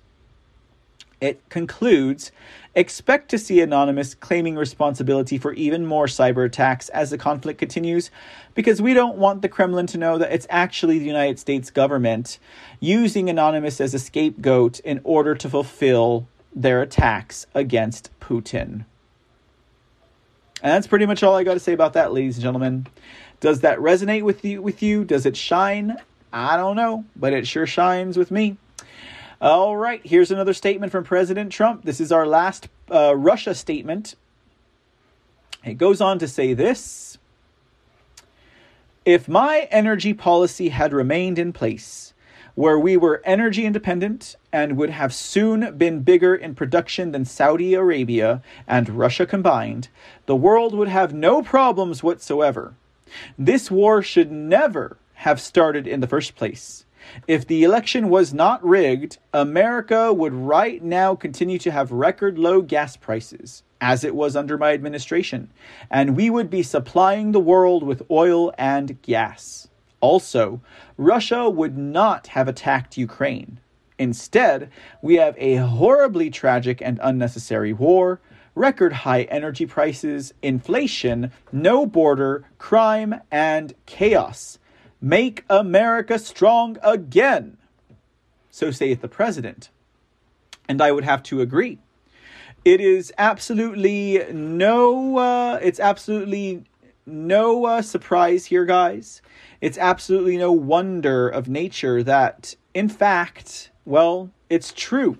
It is quite true that uh, Joe Biden and his illegitimate regime, that America itself is still purchasing oil from Russia. Now, if we are at war with any country, and we are claiming that they're aggressive and that they're uh, destroying democracies and that they're attacking and invading a people, why would we still continue to buy oil from them?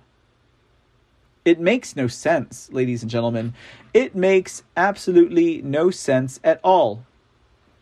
And well, ladies and gentlemen, far as I can tell, well, we already know what the deal is here, guys. We know what the score is.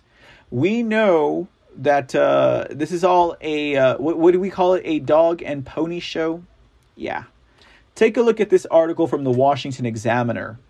Manchin fumes as United States buys 500,000 barrels of Russian oil one day. Oh, wait, wait, I take it back. We are buying 500,000 barrels of Russian oil per day amid this Ukraine military operation. This article is published today, guys. This article is published today. So if you're brand new to this show, if you just so happen to stumble across this broadcast or podcast, and you think I'm crazy, no, ladies and gentlemen, even though Putin is aggressive and destroying democracy in Ukraine and invading them, a sovereign nation, we are still actively buying oil from Russia. Let's see what this article says. Senator Joe Manchin called on President illegitimate Joe Biden to ramp up domestic energy production to curtail the United States' reliance on Russian oil and gas imports, accusing the White House of pushing hypocritical policies. The West Virginia Democrat said in a statement late Monday that the U.S. importing about a half million barrels of oil products from Russia a month poses a clear and present danger to United States national security. The entire world is watching as Vladimir Putin uses energy as a weapon in an attempt to extort and coerce our European allies, said Manchin, who leads the Senate Energy and Natural Resources Committee. Many Republicans have said in recent days that Russia's aggression vindicates the case for added United States production of fossil fuels, but it's unusual for a member of illegitimate Joe's own party to make the same argument. Manchin, though, has long favored fossil fuel production and has been skeptical of his party's regulatory agenda. While Americans decry what is happening in Ukraine, the United States continues to allow the import of more than half a million barrels per day of crude oil and other petroleum products from Russia during this time of conflict, Manchin said. This makes no sense at all and represents a clear and present danger to our nation's energy security. The United States can and must ramp up domestic energy production and increase access to our abundant resources and technologies to both protect our energy independence and support our allies around the globe, Manchin said. His statement came as oil prices ticked upward, with West Texas Intermediate crude futures closing near $96 a barrel, up roughly $20 a barrel from two months ago. The statement also came before Biden is slated to deliver his first State of the Union address at the Capitol. Manchin's Republican counterpart on the committee, Senator Lisa Murkowski, also said Monday that she has asked the Biden administration to consider further utilization of domestic oil resources in her home state of Alaska, according to Politico. Failing to utilize the state's natural resources, she said, would be a missed opportunity. Now, she sounds like a hypocrite as the United States seeks to move away from Russian imports. Isn't that something, ladies and gentlemen? Now, I know my audience is savvy to this. You guys know all about this, guys. You guys know all about uh, Putin and his oil uh, purchasing habits and uh, how that makes America look like the biggest hypocrite in the world, but I guess no one on the left would care to acknowledge that. In fact, you know, I think it's safe to say that uh, the people on the left would look at a broadcast like this and they would think that we are a Russian bot or that we are on the side of Russia. And you know what? For all intents and purposes, the way I understand the way things are going down, I am kind of on Putin's side right now. You know, I think he's doing a certain job, but uh, let it be known and let it be clear, ladies and gentlemen. There is a certain and specific and particular perspective that people on the left, progressive Democrats, take about broadcasts like this. In fact, Swamp Creature Alert, Hillary Clinton just had something to say about broadcasts like this. Hillary Clinton just had something to say about those who talk about Putin like he's doing the Lord's work in Ukraine by taking out the globalists in their position in Ukraine.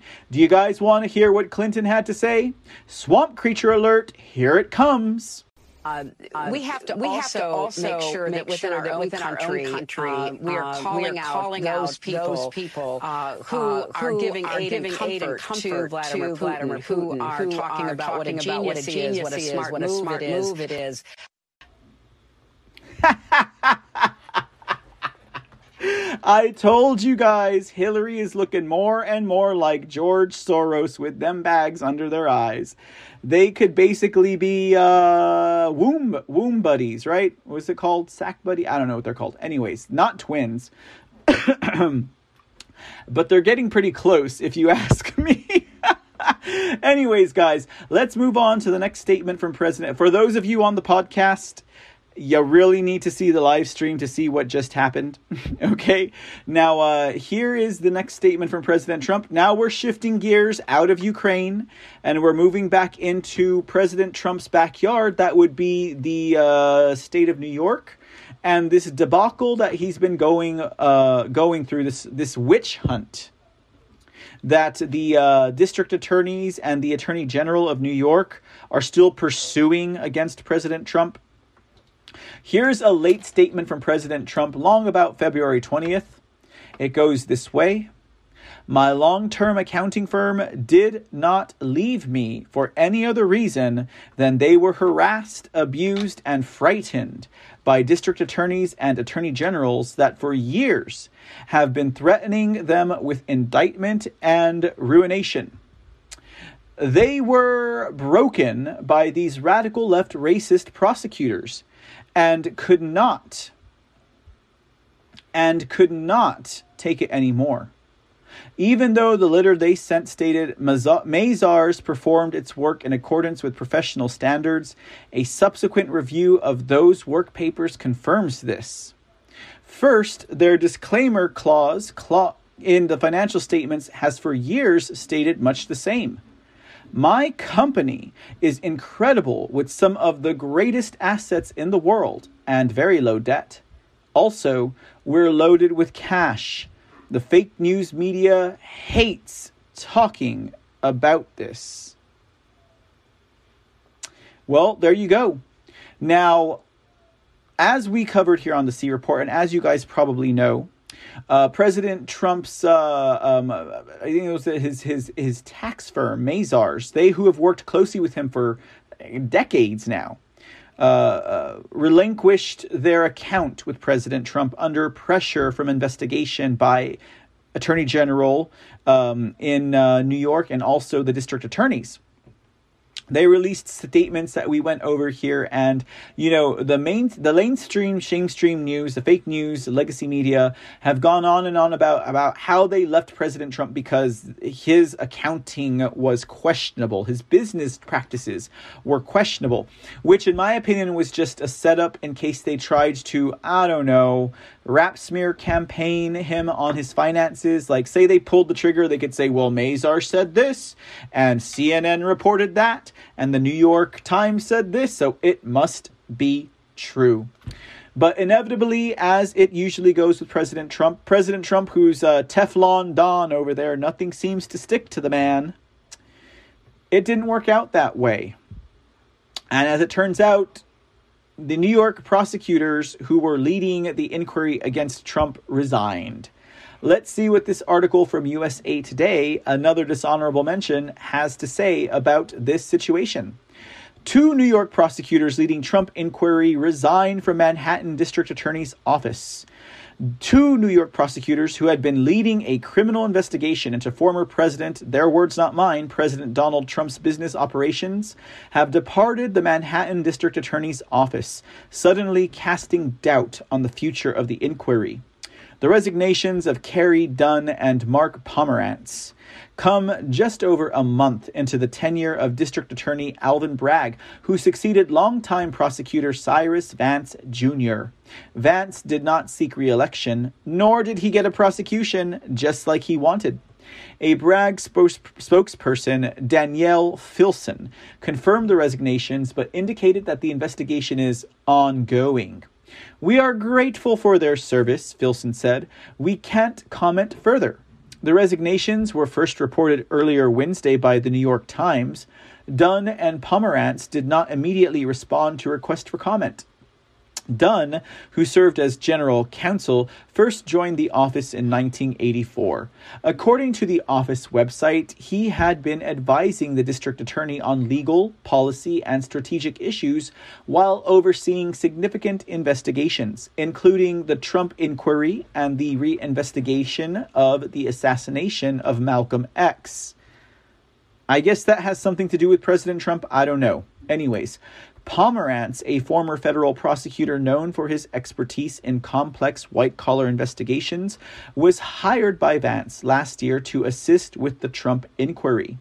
They all should resign for targeting political opponents while crime skyrockets, Trump spokeswoman Liz Harrington said. The former president has repeatedly derided the criminal investigation and a parallel civil investigation led by New York Attorney General Letitia James as politically motivated. During a rally last month in Texas, Trump told supporters, For years they've been going after my company. Many years. They've been using every trick in the book to literally, if they can, put me in jail. They want to put me in jail. Last summer, the investigation produced criminal charges against the Trump organization and its chief financial officer, Allen Weisselberg, in which prosecutors detailed an alleged tax evasion conspiracy spanning more than a decade. The 15 count indictment alleged criminal tax fraud, conspiracy, and falsifying business records. Weisselberg was also charged with grand larceny in connection with failing to pay taxes on $1.7 million in benefits from the company. The Manhattan criminal investigation has loomed large for the former, their words not mine, the president and his family. Last week, attorneys for Trump, his son Don Jr., and daughter Ivanka Trump expressed their concerns for the ongoing criminal inquiry as they sought to quash subpoenas for their depositions in the related civil inquiry headed by the state attorney general. A New York judge decided against the Trumps, ruling that the attorney general was entitled to their testimony. In its account, the New York Times reported that the prosecutors submitted their resignations after the district attorney expressed doubts about have, uh, moving forward with the Trump case. The district attorney's office has declined to elaborate on the departures. In addition, the investigations in New York, Trump also is the subject of separate criminal investigations in Georgia, where Atlanta area district attorney Fani What You Talking About Willis has been conducting a year long inquiry into the former president's effort to overturn the 2020 state election won by President Joe Biden. Willis is expected to begin calling witnesses before a special state grand jury in May. In an interview with USA Today earlier this month, What You Talking About Willis said prosecutors have identified more than 100 potential witnesses into that inquiry. So we'll leave it at this. Trump has defeated the district attorneys.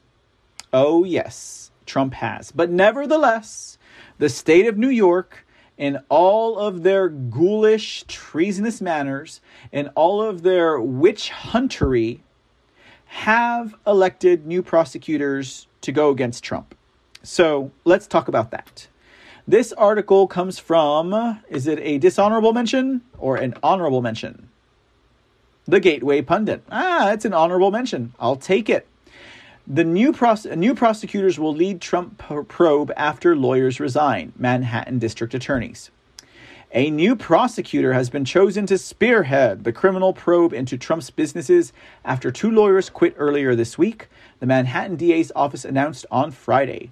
Susan Hoffinger will now lead the probe into Trump and the practices of his family business the Trump Organization, according to Danielle Filson, a spokeswoman for Alvin Bragg, the Manhattan District Attorney.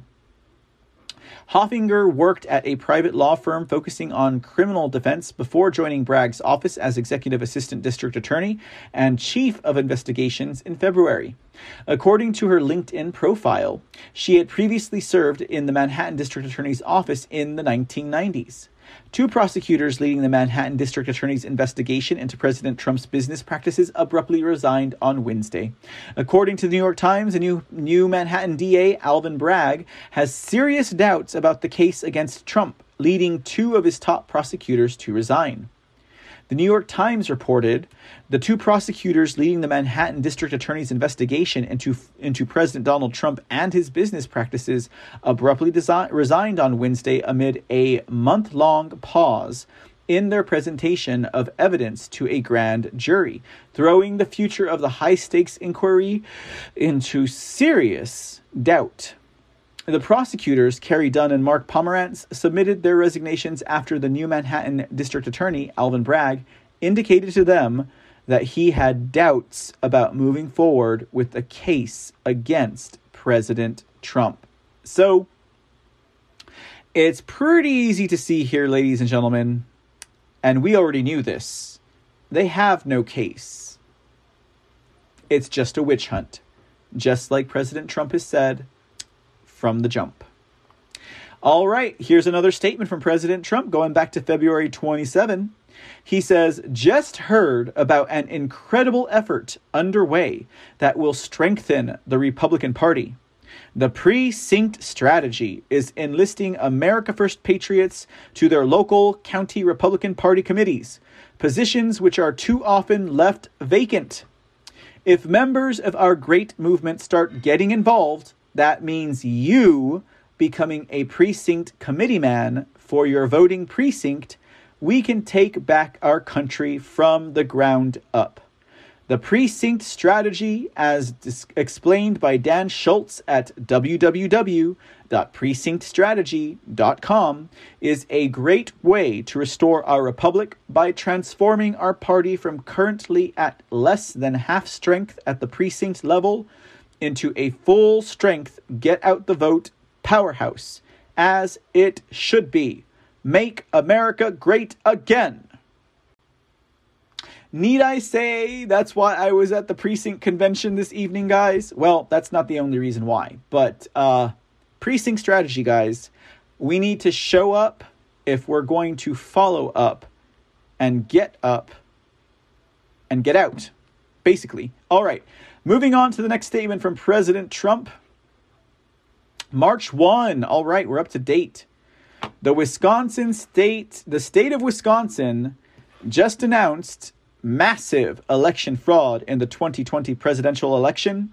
See the findings from the Office of the Special Counsel's second interim investigative report on the apparatus and procedures of the Wisconsin election system. Read carefully because despite the findings, the fake news will never allow you to see what's happening. The media is corrupt, and so was our presidential election. Indeed, ladies and gentlemen, and we sure did tune in this morning to the hearing, the Gableman Report. The Wisconsin Committee on Elections holding their 2020 election investigation hearing, the Gableman Report. What we've been waiting for, guys. Gableman has been a bulldog. He's been he's been on the case, guys, over there. And it was a really good hearing. A lot of really good points are brought out. Gableman said a lot of things I was glad to hear him say, that I was surprised to hear him say. And he also gave his recommendations. And among those recommendations was decertification of the 2020 election in Wisconsin. So that's second time we hear for a calling for decertification. One by way of a uh, of um, one by way of legislature. Uh, what was it? By way of what uh, Representative Ramthun passed a uh, a privileged. Uh, well, I mean, I don't say privileged like it wasn't privileged, but I mean privileged because that's what it's called, like a privileged amendment.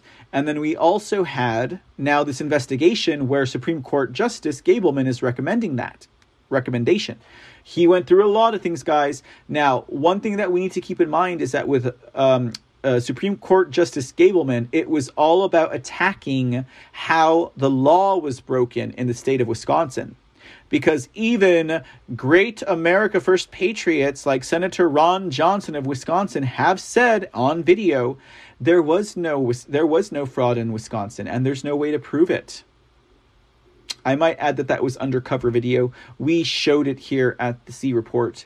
So they went in at it by attacking the laws that were broken, which was the best way to go. But now, the state of Wisconsin is still doing everything they can to undermine election integrity and doing everything that they can to undermine the will of their constituents, the will of their voters, the will of the people of Wisconsin. Uh, Representative Janelle Brandtjen, who is the chair of the Wisconsin's uh, committee's uh, Wisconsin Elections Committee, who is also the chair present today at the Gableman Report hearing, uh, has released a new statement regarding a new bill that the Wisconsin House of Rhinos is trying to pass to again subvert the will of the people, to subvert the Constitution, to subvert the law of the land, and to legislate their way into election fraud and election lack of integrity by way of passing bills. Let's take a look at what this one has to say. This is from Representative Brandtjen, big old, good old mama bear up there in the state of Wisconsin, who's been protecting elections all by her lonesome until recently. God bless this woman.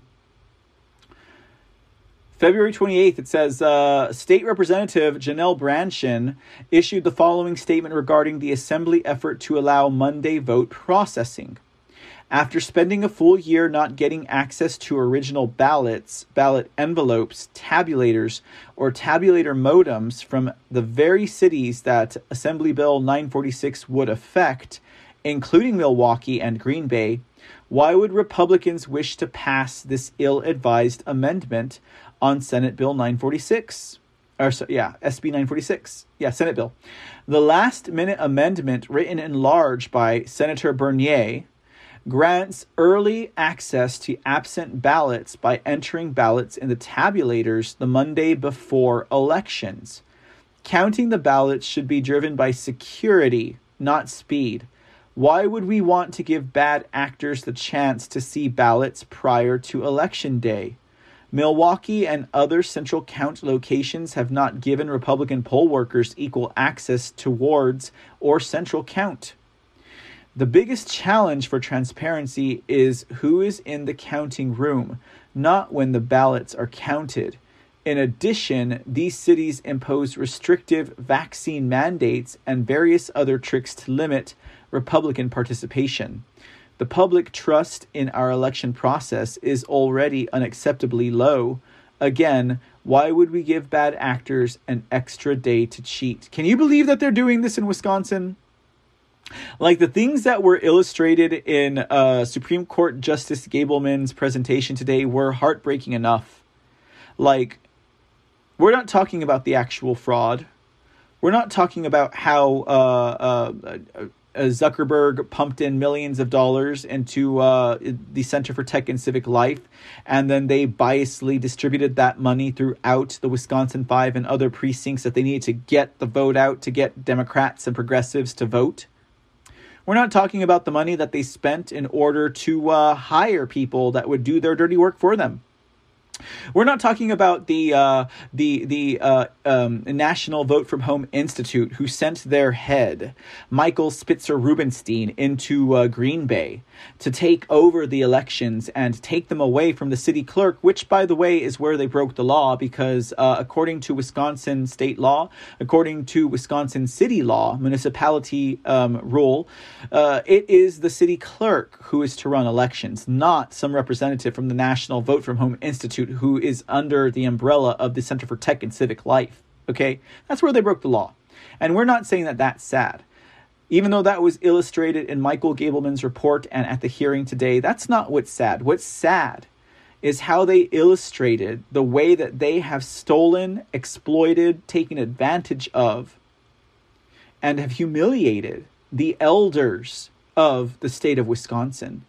When we have over 90,000 citizens of nursing homes who are taken advantage of, okay, who are exploited, who are used as nothing in order to to pass these these uh, Democrat Joe Biden votes illegally and by fraud. To be held accountable by law.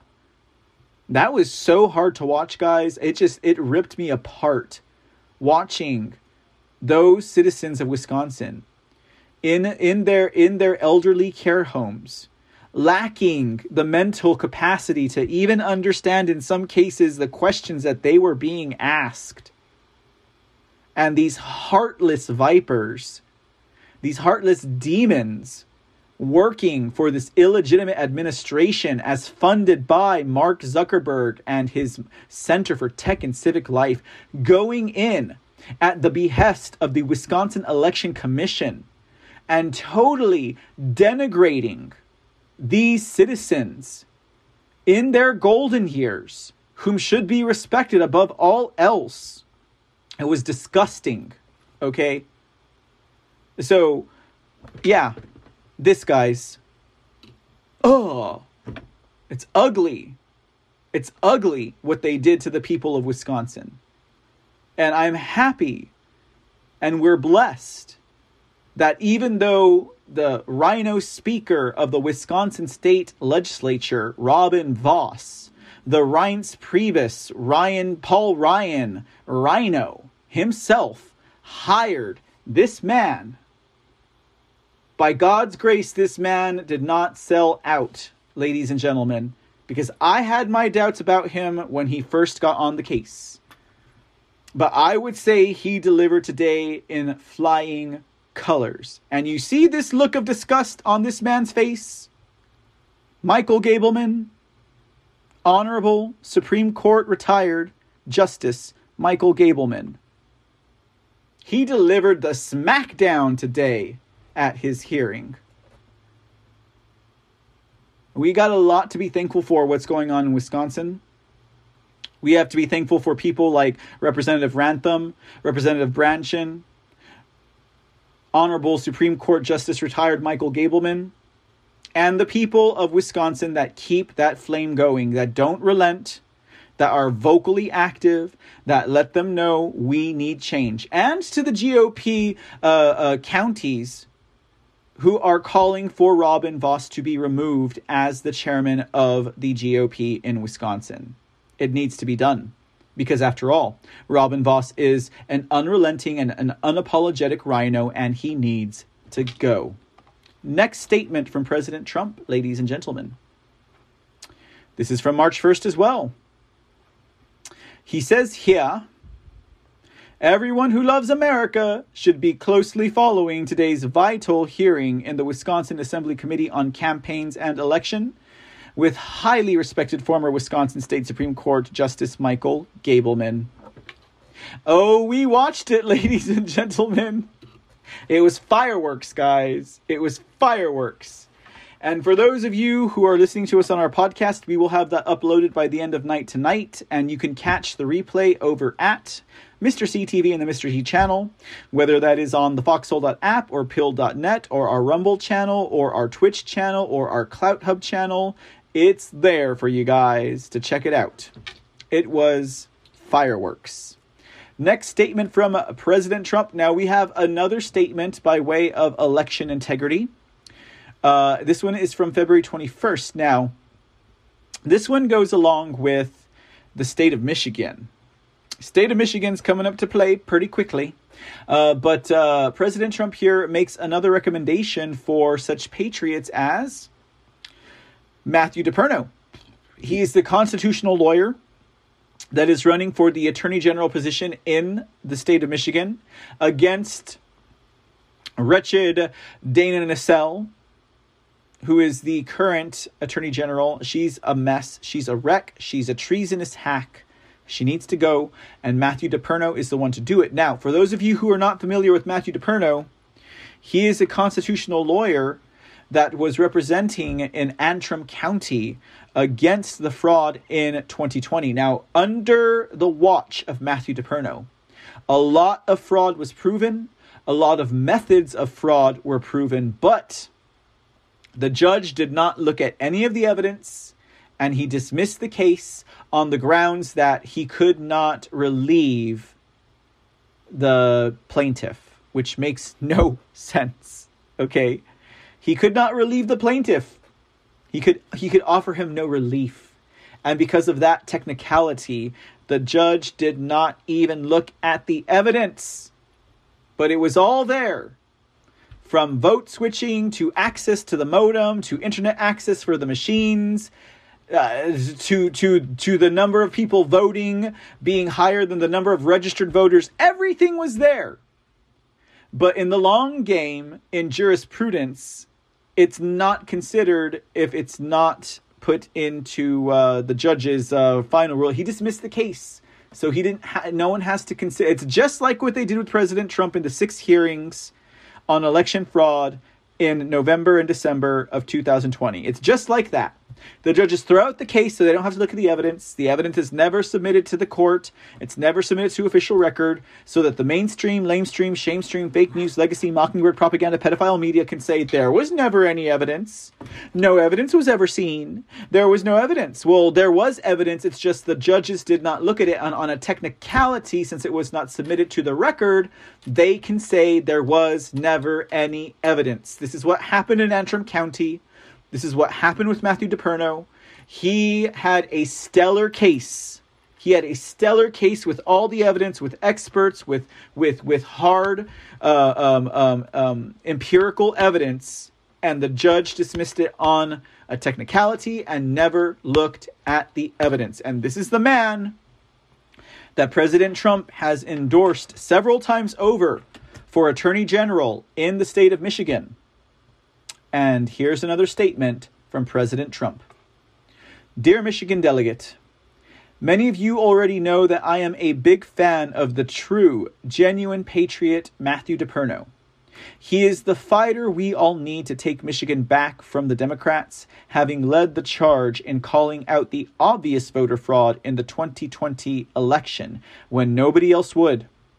Even before the election, Matt has fought for you and the Constitution. We need to get people like Matt elected who represent the America First agenda in order to prevent the radical left from further destroying our nation. Precinct delegates of Michigan, we are living in troubling times.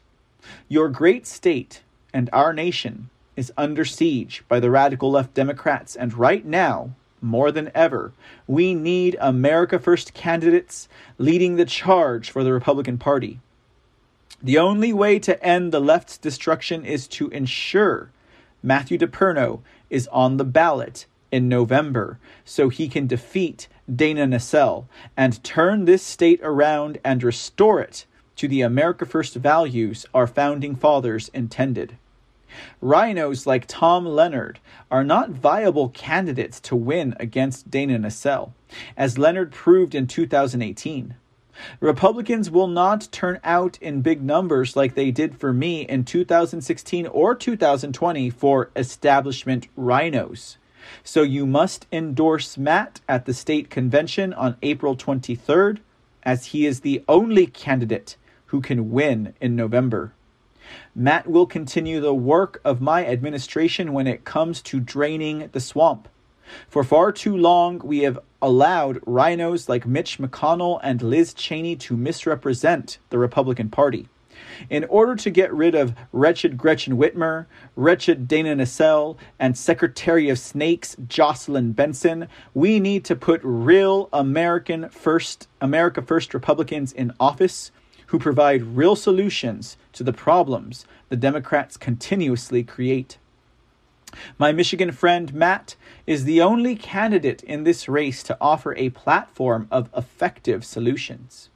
Republicans like you, who worked so hard to deliver me a victory in 2016 and in 2020, deserve better. Tom Leonard is an absolute embarrassment to the GOP, as demonstrated during last Friday night's debate in Alpena, Michigan, which Matt won with ease. Tom Leonard represents the loser mentality of all the rhinos who did nothing about the massive voter fraud and Democrat cheating in 2020. Leonard has been part of the establishment for 20 years he is a lobbyist and a failed and failed as Michigan Speaker of the House. He lost to Dana Nessel in 2018 because he had a failed record of pushing progressive ideals. He was the Michigan co-chair for John Kasich's presidential campaign in 2016. Even with a Republican majority in the legislature and Republican governor, Leonard failed to cut income taxes, pass auto insurance reform, personally refused to co sponsor and advance pro life efforts, and failed to repeal Common Core. Additionally, Leonard has. I'm out of text. Hold on here, President Trump. Where's the rest of this message, sir? Where did it go? Oh, lordy, how inappropriate. Okay, let me. We need to finish this, guys. We need to finish this statement from President Trump. So just give me one second. I'll pull it up right in a minute. Okay, let me get this. President Trump. How could you do this to me, President Trump? Okay, I'm just playing. I would never, ever, ever shift responsibility for my own uh, transgressions. Man, that letter was getting good. I must have missed page two. Oh, yeah, here it is. Okay. Here we go, ladies and gentlemen. You know what we say here at the C Report. Well, the show, the must, go, must on, go on. All right, here comes the rest of the letter. here we go, guys. All right, it finishes this way. In fact, it was his failure to secure his elections, uh, to secure our elections, that allowed fraud in the 2020 election, all brought to you by Tom Leonard. It's no wonder he was publicly stated that he has seen no evidence of election fraud. He does not want to admit it was his fault. Even today, Tom Leonard is mired in controversy and scandal because of his close association with his friend Lee Chatfield. The Democrats will profit from Leonard's Tom Leonard's scandals in the general election to secure their win and continue the destruction of this state. We must not allow for that to happen. Tom Leonard is a registered lobbyist who will put who pushes a progressive agenda that will not translate to an effective attorney general. Matthew DePerno is the only constitutional conservative in this race who will strengthen Michigan's principles, once again, based on America First values. We have an opportunity to ride a MAGA wave because of the failing Biden, Whitmer, Nessel, Benson administrations. The first step in this red wave starts with you, the precinct delegates. You need to nominate America First candidates like Matt, who voters can get energized and excited about. I am fully invested in Michigan in 2022 and am eager to see this state flip red once again. We need to get rid of the rhinos and finish what we started in order to get America back on track. Matt is a patriot who will restore election integrity, end the mandates, stop the teaching of critical race theory, and most of all, he will protect and uphold the Constitution. I know we can win this state again in November.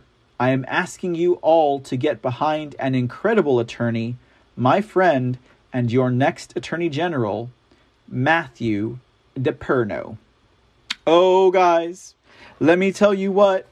Matthew DePerno has been one of my rock stars since I found out about Antrim back about, I don't know, last April. Okay. My rock stars are the uh, Patriot America First people, guys. Whoa, where'd this come from? Whoa, where'd that come from? Whoa, where'd that come from? That is who my rock stars are.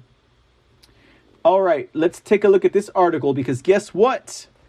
The mainstream, lamestream, shamestream, fake news, legacy, propaganda, pedophile, mockingbird media are trying to poo poo this new endorsement, which this is actually much more than an endorsement if you consider about it. I mean, that's some heartfelt stuff right there from the boss ladies and gentlemen. So let's pull this article up on the screen for you. Let's see what this article has to say about Matthew DePerno. This is actually from the dishonorable Michigan Live website. Michigan Live is one of their news reporting uh, rags over there. Trump tells Republican delegates to back Matt DePerno for Michigan Attorney General. Let's see what kind of smears they do here, guys. It says former President their words, not mine. President Donald Trump urged Republican delegates to nominate Matthew DePerno for Michigan Attorney General, saying his opponent, Tom Leonard, is an embarrassment to the GOP. Trump praised DePerno, a Kalamazoo attorney, for promoting unproven allegations of voter fraud when nobody else would, while saying Leonard represents the loser mentality of all the rhinos, who did not go along with efforts to overturn President Trump's supposed loss. The former president endorsed DePerno last year before Leonard entered the race, but the letter is a more direct effort to influence the nominating process. The former president publicized the February 21 letter, which affirmed Trump is fully invested in Michigan's 2022 elections in a Sunday email to supporters. Republican Party delegates will meet April 23rd to nominate one candidate who will face Democrat Attorney General Dana Nessel in November. Delegates will choose between DePerno, Leonard, and State Representative Ryan Berman, um, who's of Commerce Township.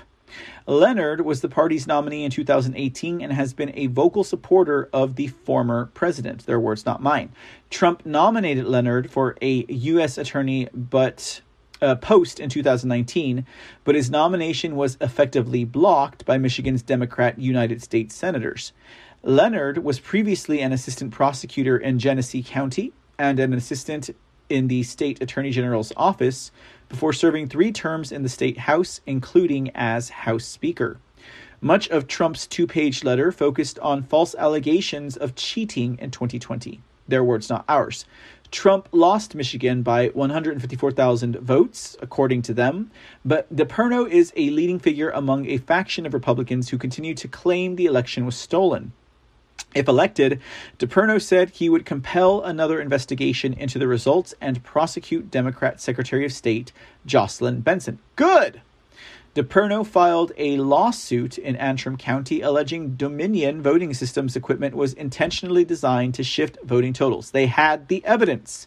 The lawsuit was dismissed, and the voting equipment claims were thoroughly refuted by expert analysis from what?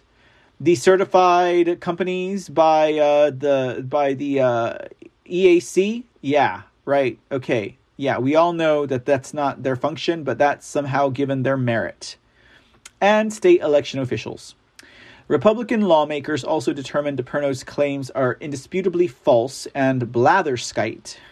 A Senate Oversight Committee report concluded DePerno's Antrim claims are demonstrably false and based on misleading information and illogical conclusions. Now, if I may take a break from the article here, guys, I was thoroughly disappointed, but I guess I shouldn't have been when the Senate Oversight Committee, run by rhinos, of course, I didn't know they were rhinos at the time, found nothing was wrong in the 2020 election. They were all Republicans, basically. All of them were Republicans, okay? Rhinos. And uh, they said nothing happened. Nothing was wrong. There was no uh, invasive fraud. Uh, it was it was uh, it was the most secure election ever. Senate Republicans, guys, in Michigan did this. Michigan has some issues, okay? Michigan has some big issues, okay? Real big issues. Regardless, DePerno's debunked forensic audit, and we'll we'll put the we'll put the quotations around debunked right instead of forensic. Report was widely championed by Trump and his allies as a smoking gun proving the election was stolen. Trump said he's a big fan of DePerno in the February letter. My Michigan friend Matt is the only candidate in this race to offer a platform of effective solutions, Trump wrote. Trump laid some blame for his loss on Leonard's shoulders, claiming he failed to secure the elections. Leonard said he also supports another audit of the 2020 results to restore trust in election processes. Whatever. You know what? Robin Vos said the same thing four times, and five now. The former president said Leonard, the GOP nominee in 2018, has already proven that he cannot beat Nessel. Leonard lost in 2018 by three percentage points, but came closest to winning among the top three statewide offices in a down year for Republicans. GOP candidates for governor and secretary of state lost by 10 points and 9 points, respectively. Trump painted Leonard as an establishment rhino and said Leonard is mired in controversy and scandal due to his association with former House Speaker Lee Chatfield, who is under investigation for sexual assault. Chatfield donated thousands of dollars to Leonard in the past through his political committees. Leonard was leading the fundraising race at the end of 2021. He reported having $665,968 to spend at the start of the year compared to Berman's $279,018 and DePerno's $61,178. Though DePerno is struggling to raise funds for his campaign, he argues the base of the party has his back. DePerno announced endorsements from Republican Party chairs in Macomb, Baraga, Crawford, Mont- Mont- Montmorency, and Oceana counties. He also has support from conspiracy theorists like Mike Lindell and appeared in several of the My Pillow CEO's misleading documentaries about the 2020 election. Like I said, MLive is a dishonorable mention. Let's see here. Uh, DePerno said at a recent candidate forum in Alpena, I stood up for Donald Trump when no one else would, and if anyone in the party does not understand what that means, take a closer look. The President of the United States, the leader of this party, has endorsed me because he knows the type of fighter that I am. Here, here for Matthew DePerno. He's one of my rock stars. There's the man himself. There is Matthew DePerno. Here he is. Check him out. That's Matthew DePerno, constitutional lawyer, Antrim County hero. Read all about it, ladies and gentlemen. All right, that takes us to the conclusion of the President Trump statements. Now we're going to get into a little bit of news, ladies and gentlemen. Uh, let's take a look at some other election happenings around the world. Now, you know, we talk about Wisconsin, we talk about Arizona, we talk about Georgia, we talk about Pennsylvania, we talk about Texas, we talk about New Hampshire, we talk about Nevada, we talk about Colorado, we talk about South Carolina, we talk about North Carolina, we talk about Michigan. When it comes to election integrity and election happenings, did I say New Hampshire? We talk about all those states because little does everyone know, but all of these states are in play for some type of election integrity measures. We even talk about Louisiana, we even talk about California. Anyways, we even talked about Washington state. Well, here's one that we don't talk about often Delaware. Oh, wait, but let's not forget, guys. How many of you guys here knew that Delaware had a forensic, uh, an election audit?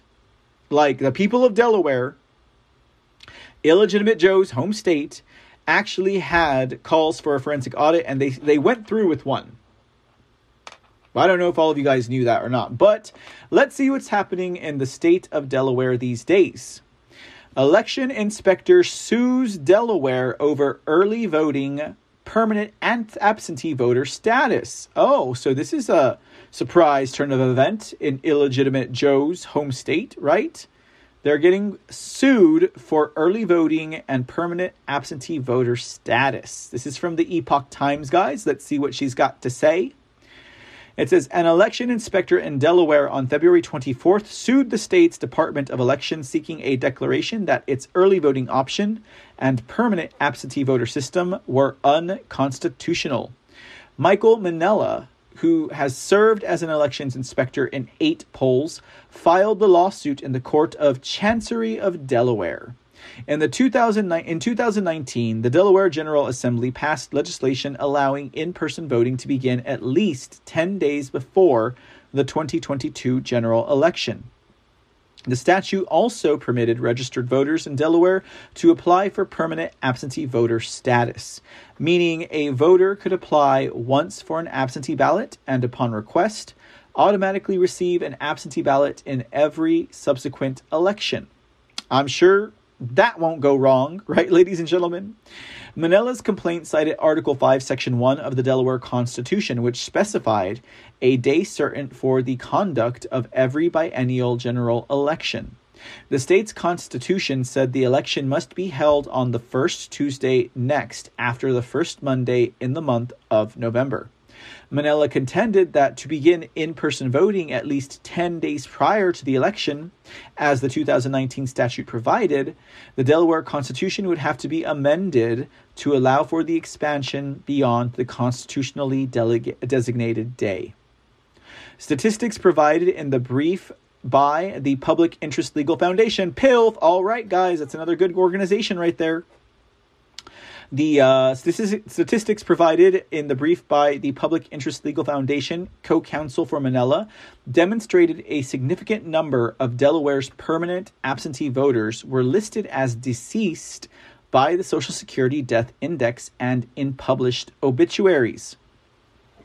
The complaint referenced the Delaware State website, which, as of February 11, 2022, listed 23,000 permanent absentee voter rolls on voters on the rolls. Can you imagine that, guys? What if all of those permanent absentee voters on the roll were all dead?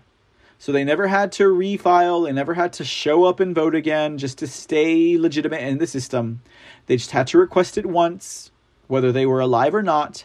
And here on for the next century, these guys will receive permanent absentee va- ballots. That is crazy, guys. That is crazy.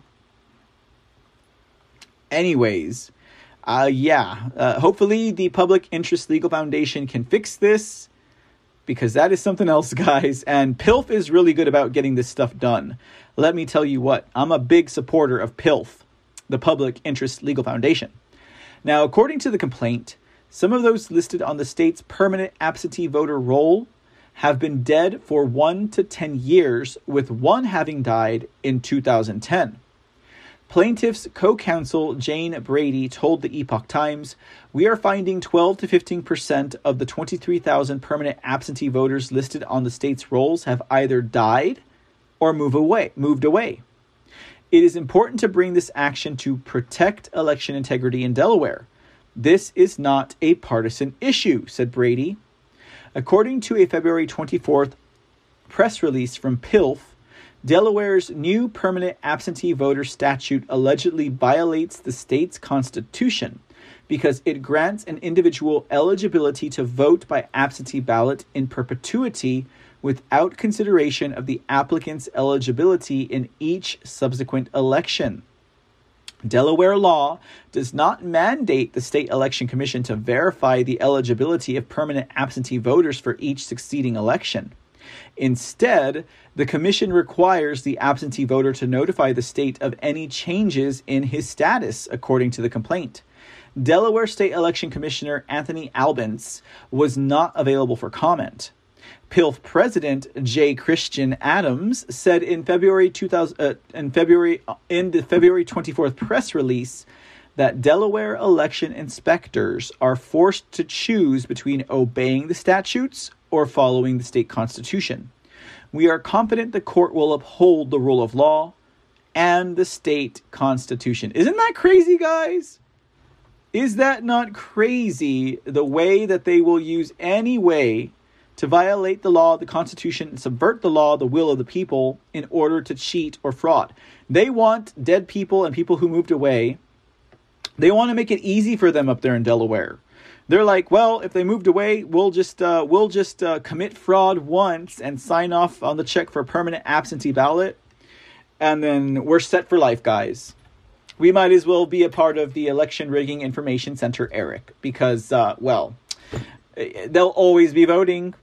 Even a century dead, a century later, they'd still be voting, guys. It is insane. It is insane. Okay. Next story on election integrity comes from Indiana. Who would have thunk we'd be talking about Indiana? Okay, this is not necessarily about election integrity. It's actually more about election status for a particular candidate. So this goes into the races, right? The races, not election integrity per se. Okay. This has to do with an Indiana um, representative who's running.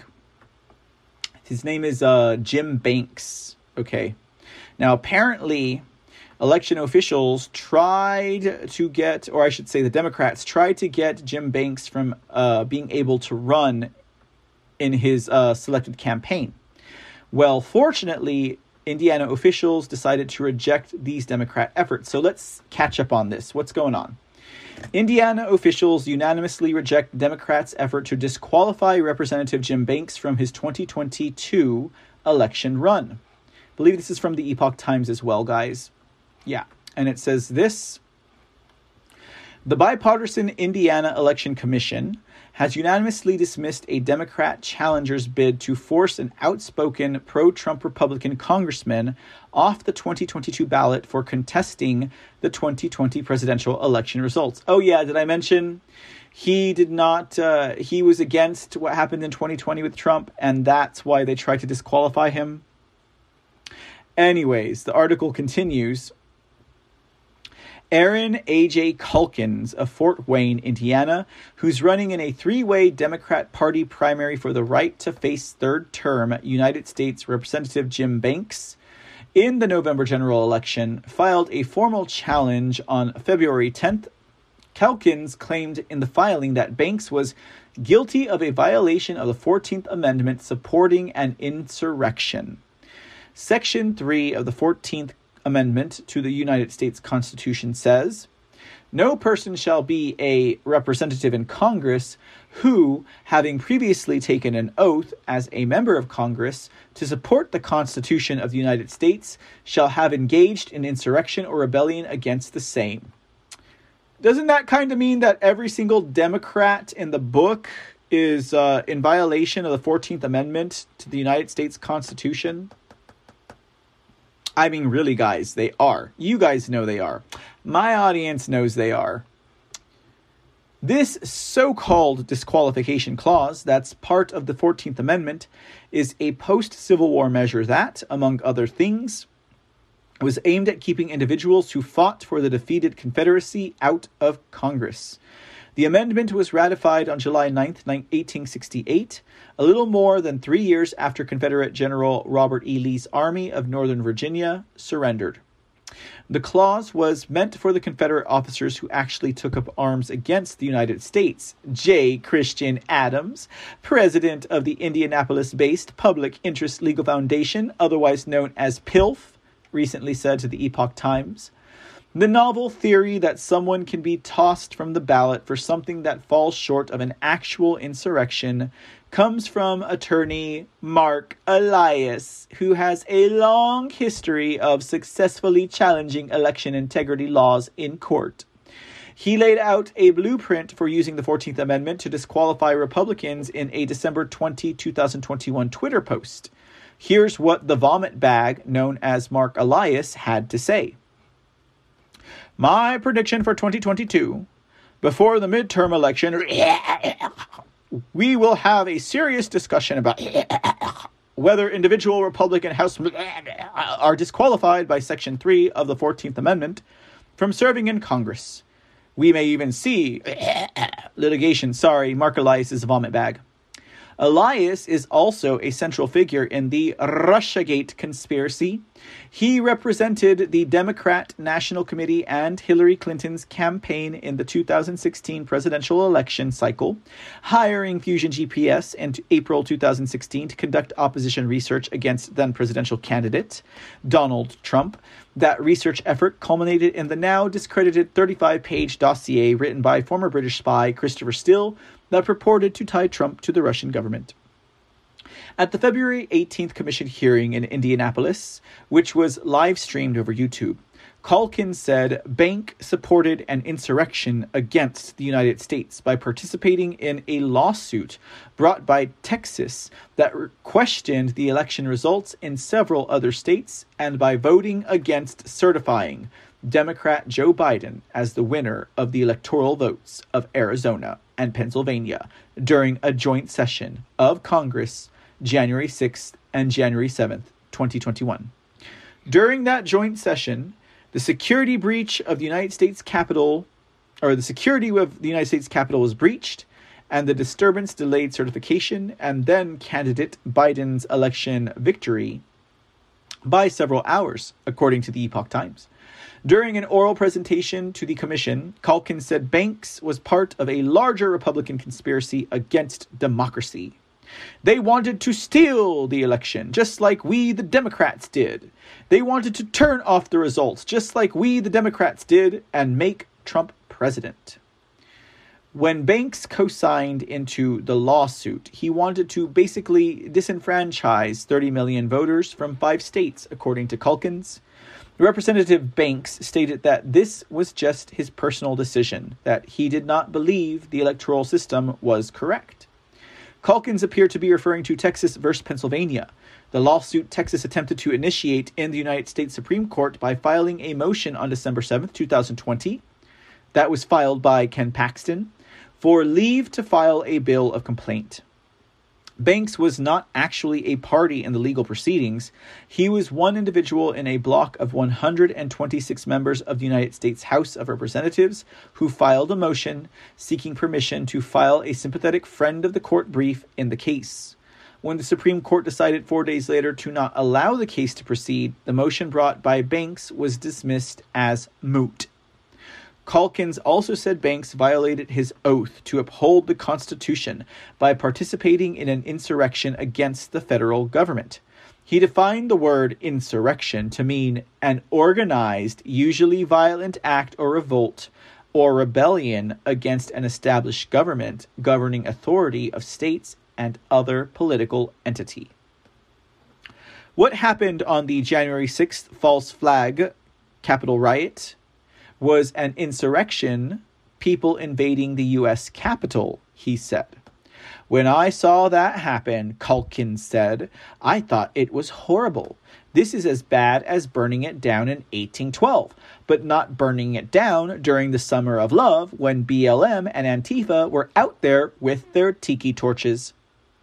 He seemed to refer to the burning of the U.S. Capitol building by the British on August 24, 1814, during the War of 1812, which I might add as a caveat Russia helped the states win.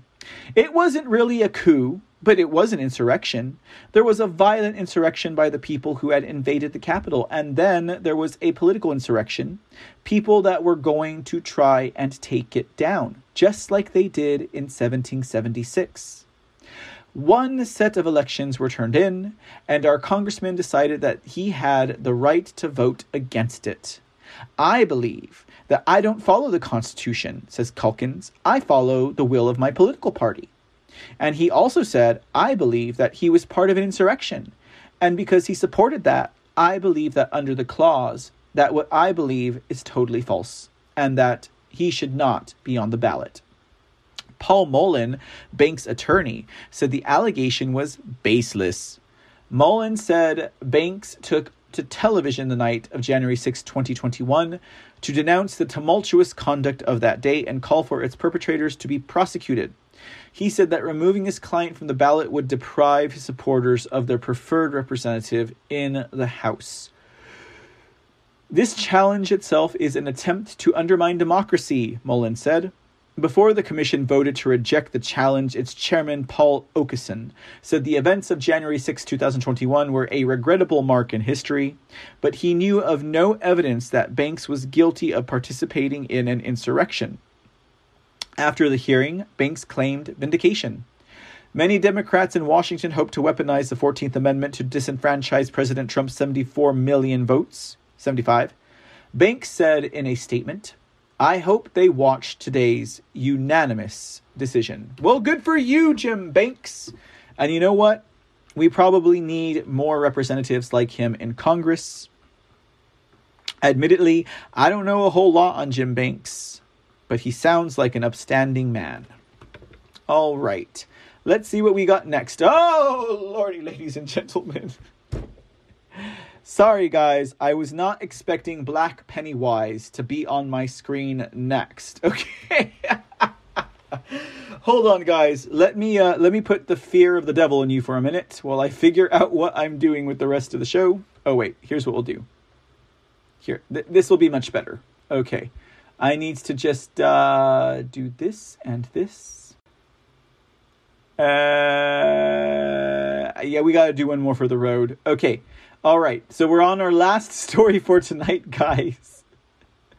okay, are you ready for it? Here comes Black Pennywise. Yeah. they float, they float down there, don't they?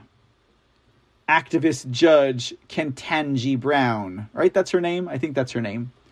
Ketanji Brown. Okay. Anyways, guys, we're finally gonna close the circle tonight on. uh illegitimate Joe's Supreme Court Justice nomination, right? Because we had a Breyer over there during the poo poo party. Oh, thank you. Oh, thank you. Joe Biden, thank you. Oh, oh, thank you. Oh, thank you. He loves me. He really loves me. Yeah, it was pretty bad, guys. I've never seen such. I've never seen such a. Uh, sorry. I've never seen a justice act such a way. I just saw WC Cranop's comment. He's now two pounds lighter. Sorry, Cranop. I hate to do that to you, buddy. Oh man, I try and give you guys fair warning. I try and give you guys fair warning or tell you to put your swamp creature goggles on because something's coming, alright? Okay that is too much. That is a hoot and a holler. Okay, guys, let's get through the next two articles. They come from Judicial Watch. Now, just like the Public Interest Legal Foundation, just like Project Veritas, I love Judicial Watch. You know, you get me some Tom Fitton and you get me some uh, James O'Keefe, mm, and I am a happy man, ladies and gentlemen. But let's talk about Ketanji. I think that's her name, Ketanji Brown or something like that. Let's see. What is your name, woman? Her name is uh, Brown Jackson. Now, this is the woman that illegitimate Joe has nominated to the Supreme Court. So it wasn't Michelle Obama, I mean, Michael Obama. It was not Michael Obama. It was not Heels Up Harris. Because after all, he said he was going to nominate a black woman. So that immediately disqualifies Michael Obama and Heels Up Harris. Because everyone knows that those are not women. Okay? All right. So I guess he had to go with Black Pennywise. Okay? All right, so let's see what Judicial Watch had to say about Black Pennywise, the judicial activist that has been nominated to the highest court in the United States of America. All right, it goes this way. And actually, I'm going to take this down a notch. There we go. I like that much better. It says, uh, Nomination of Judge Ketanji Brown Jackson to the Supreme Court. President Biden bowed to pressure from his radical base and selected a judicial activist to fill Justin Stephen Breyer's seat on the Supreme Court. Judge Ketanji Brown Jackson has a long record of left wing activism both on and off the bench. Disturbingly, President select Biden seems to have selected Judge Jackson under a process that excluded Michael Obama and Hills Up Harris and other potential nominees simply because of their race and sex. The Senate must not only investigate Biden's invidious discrimination, but must also be prepared to reject Judge Jackson or any other nominee who wants to further politicize the Supreme Court by legislating from the bench. Now, the federal agency teaches employees about microaggressions. Okay, wait, are we on a different article here? Is that all you had to say? That is all he had to say. Well, you know what, guys? It's okay because that's not all he had to say. Let's go to this article here. Judicial Watch's statement on the nomination of Judge Ketanji Brown Jackson, otherwise known as Black Pennywise, to the Supreme Court. Actually, if I were to be absolutely honest, the one I would really legitimately and full heartedly call Black Pennywise is the is the woman who created the 1619 project, thereby uh, creating um, an easy tunnel for critical race theory to infect our schools. Now, that woman, I can't remember her name, but the woman who created the 1619 project over there in Virginia, she is Black Pennywise because she's got the red hair, right? And then she wears makeup that is like three shades too light for her skin tone. Yeah, she's the Black Penny. And then she has the blood red lips and the demon eyes and all that stuff. Anyways, okay, that's besides the point, guys. Okay, here we go. Judicial Watch President President Tom Fitton made the following statement on the nomination of Judge Ketanji Brown Jackson to the Supreme Court. President, but oh god, this is exactly. Come on, Tom Fitton. well, apparently we already read the statement. Let's do it again. President Biden has bowed to the pressure from his radical base and has selected a judicial activist to fill Justice Stephen Breyer's seat on the Supreme Court. Judge Ketanji Brown Jackson has a long record of left wing activism both on and off the bench. Disturbingly, President Biden seems to have selected Judge Jackson under a process that excluded potential nominees simply because of their race and sex. The Senate must not only investigate Biden's invidious discrimination, but must also be prepared to reject Judge Jackson or any other nominee who wants to further politicize the Supreme Court by legislating from the bench. So you get a twofer right there from Tom Fitton because I was just a little bit too zealous in sharing this information with you guys. Okay, I think because of that, guys, I feel like I owe you at least one more story. Actually, how about I give you guys two more stories for tonight? They'll be quick ones, and then we will call tonight adieu, ladies and gentlemen. Let's do this. Okay. All right. Are you ready, guys? Last two stories of the night. Thank you all again for joining us on this night tonight, March 1st, for a late night edition of the C Report. Pew! Let's do a little bit of random news, ladies and gentlemen, as if though what I've been sharing with you guys weren't random enough. Here's some stories from the pipelines that have been coming my way, ladies and gentlemen. We'll start here with this one from the Epoch Times. Now, consider the possibilities about this stories, ladies. We're not going to speculate. We're not going to get into the realms of uh, of conspiracy theory, but it's an interesting story nonetheless came across my desk this morning. It says here from the Epoch Times a ship carrying 4,000 cars sinks in the Atlantic Oceans, officials say. Now, cargo ships being deterred, uh, cargo ships washing up on land, cargo ships with all of these cargo crates on them, and cargo ships sinking in the middle of the Atlantic Ocean that have 4,000 cars on them. What is up with that, right? I don't know, guys. I mean, let's see what the story had to say. It goes on like this. A cargo ship carrying thousands of vehicles that caught on fire near the Azores has now, or Azores, sorry, has now sunk into the Atlantic Ocean. A cargo ship sank into the Atlantic Ocean, officials confirmed on Tuesday. The Portuguese Navy confirmed on social media that the Felicity Ace sunk about 25 nautical miles outside the limit of the Azores economic zone in the Atlantic. The ocean depth, naval officials estimated, is about 10,000 feet in that area. The weather was pretty rough out there, said Pat Adamson, a spokesperson for MOL Ship Management, which operates the vessel, according to Bloomberg News. And then she sank, which was a surprise.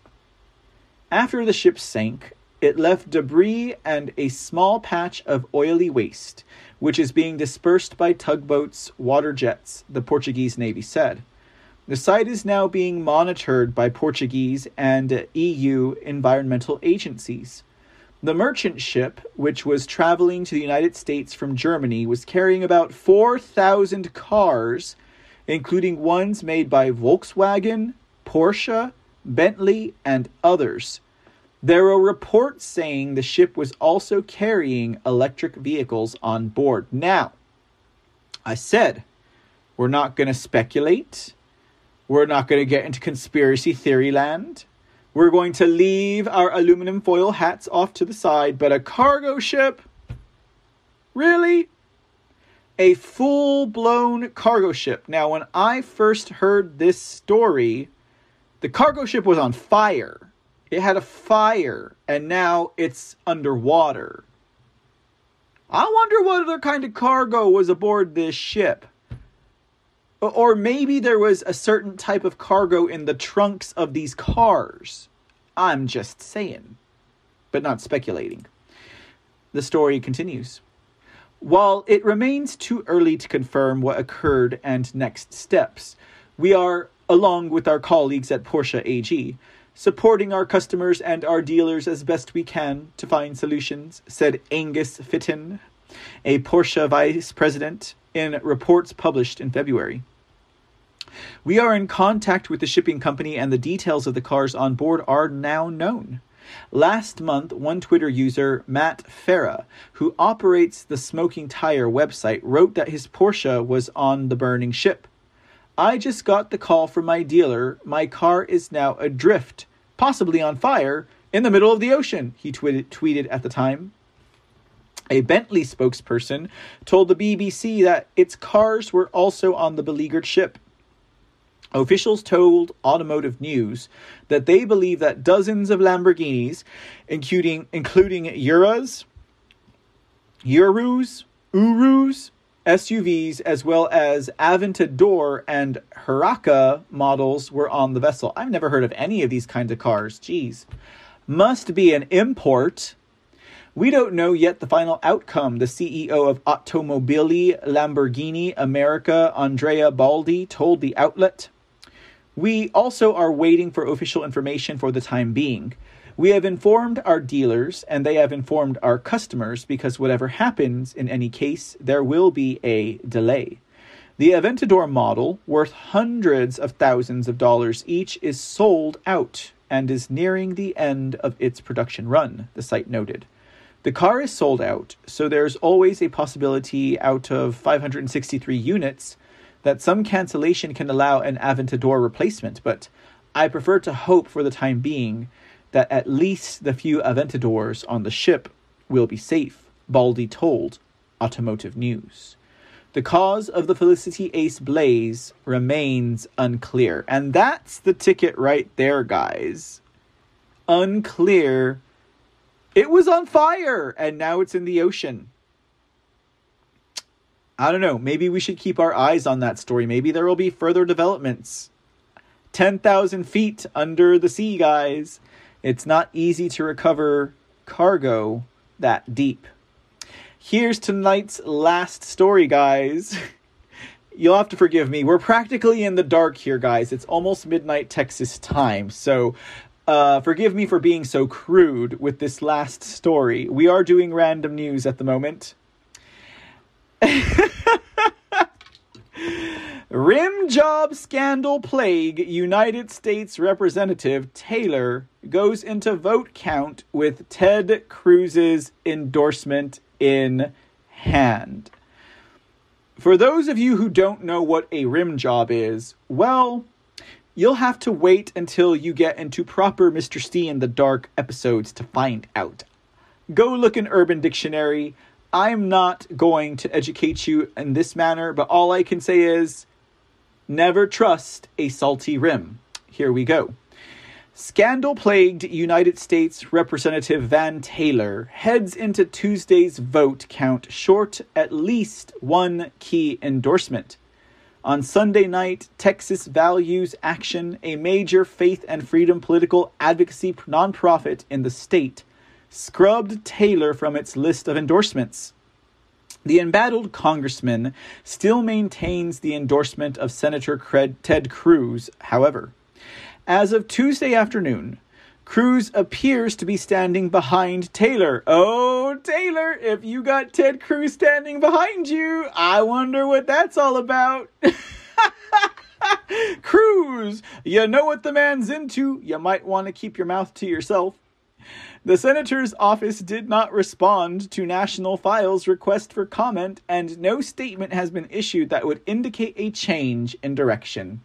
Maybe Ted Cruz likes a salty rim. I don't know.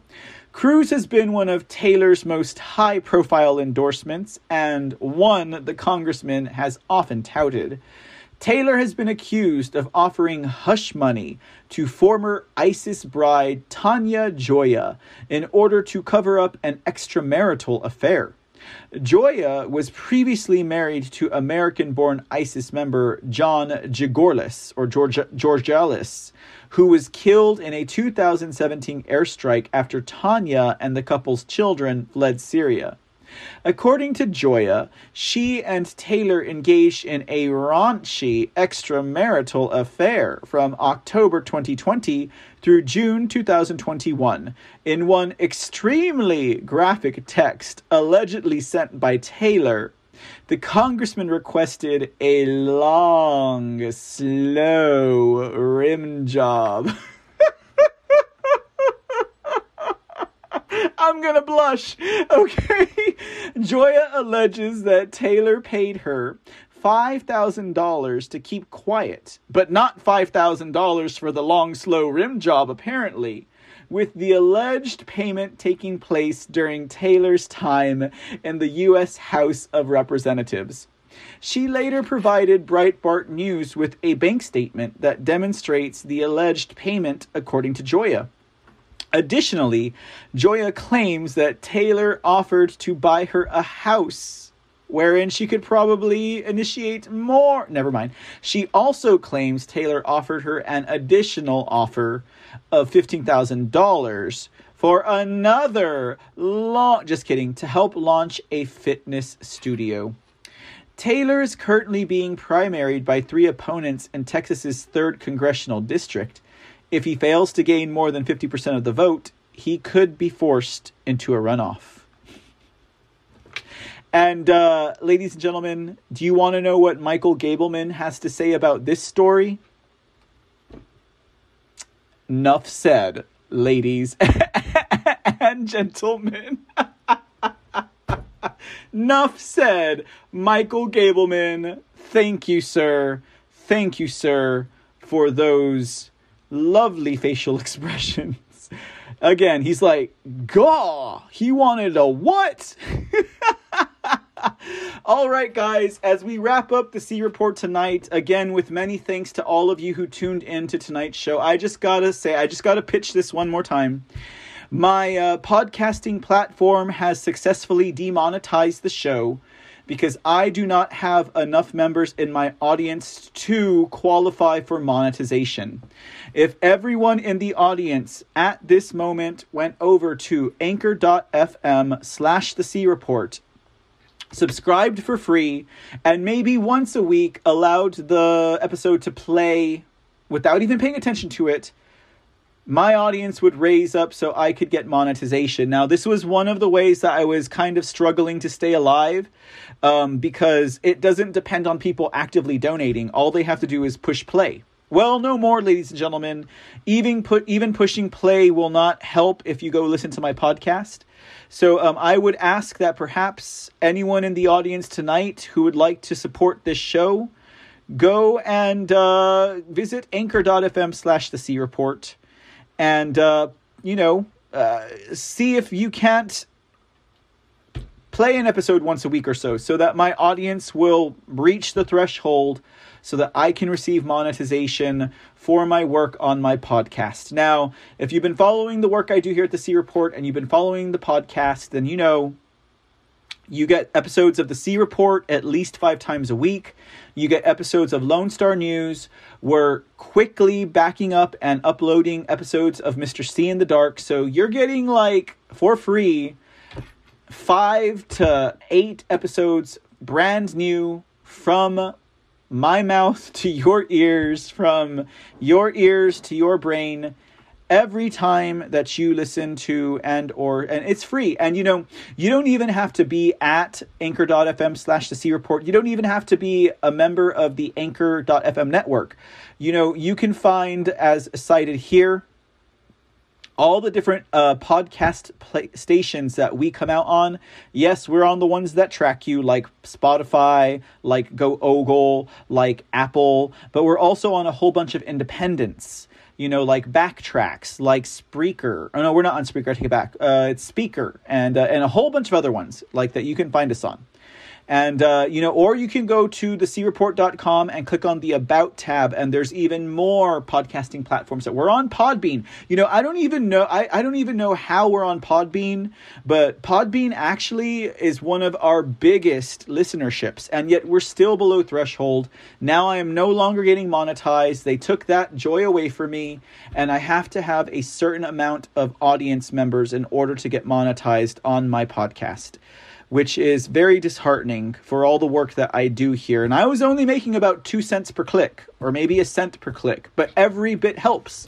So I'm asking now if you can help me by going to anchor.fm, finding us on whatever platform you like, subscribing for free, and maybe tuning in once a week, sharing the link. So this way I can grow my podcast audience and I can get monetized again, guys. It would really, really help. And I'm asking you, please, near right getting on my knees and asking you because uh, it was nice while it lasted. But, um, well, I guess they caught up to me, guys.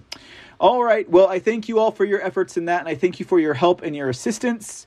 That brings us to a close tonight for the C Report. I hope you guys had a great time out there.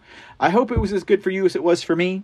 Net Booth, thank you for throwing that cookie this way. I so appreciate you, hun. And for everyone else who sent donations this way during the show, we do it on Cash App, we do it on PayPal, uh, we do it through Gold Pills, we do it through Rumble Rants, we do it through bits and subscriptions on Twitch.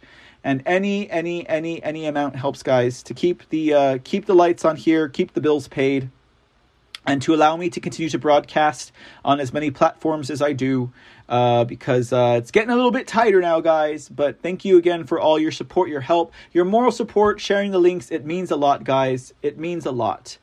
And with that said, ladies and gentlemen, we'll go ahead and wrap up tonight's show. I won't hold you guys out any longer than I have because I know it's been a bit of a doozy for you. I know you've seen a lot of the sea tonight. Uh, but we'll be back again tomorrow, ladies and gentlemen, and we're looking forward to being with you here at the C Report at Mr. C TV. And as myself, Michael Aaron Cosseris, otherwise known as Mr. C, I bid you a good night. I bid you safety. I bid you blessings. And as always, God bless America. We'll see you tomorrow. Have a good night, guys.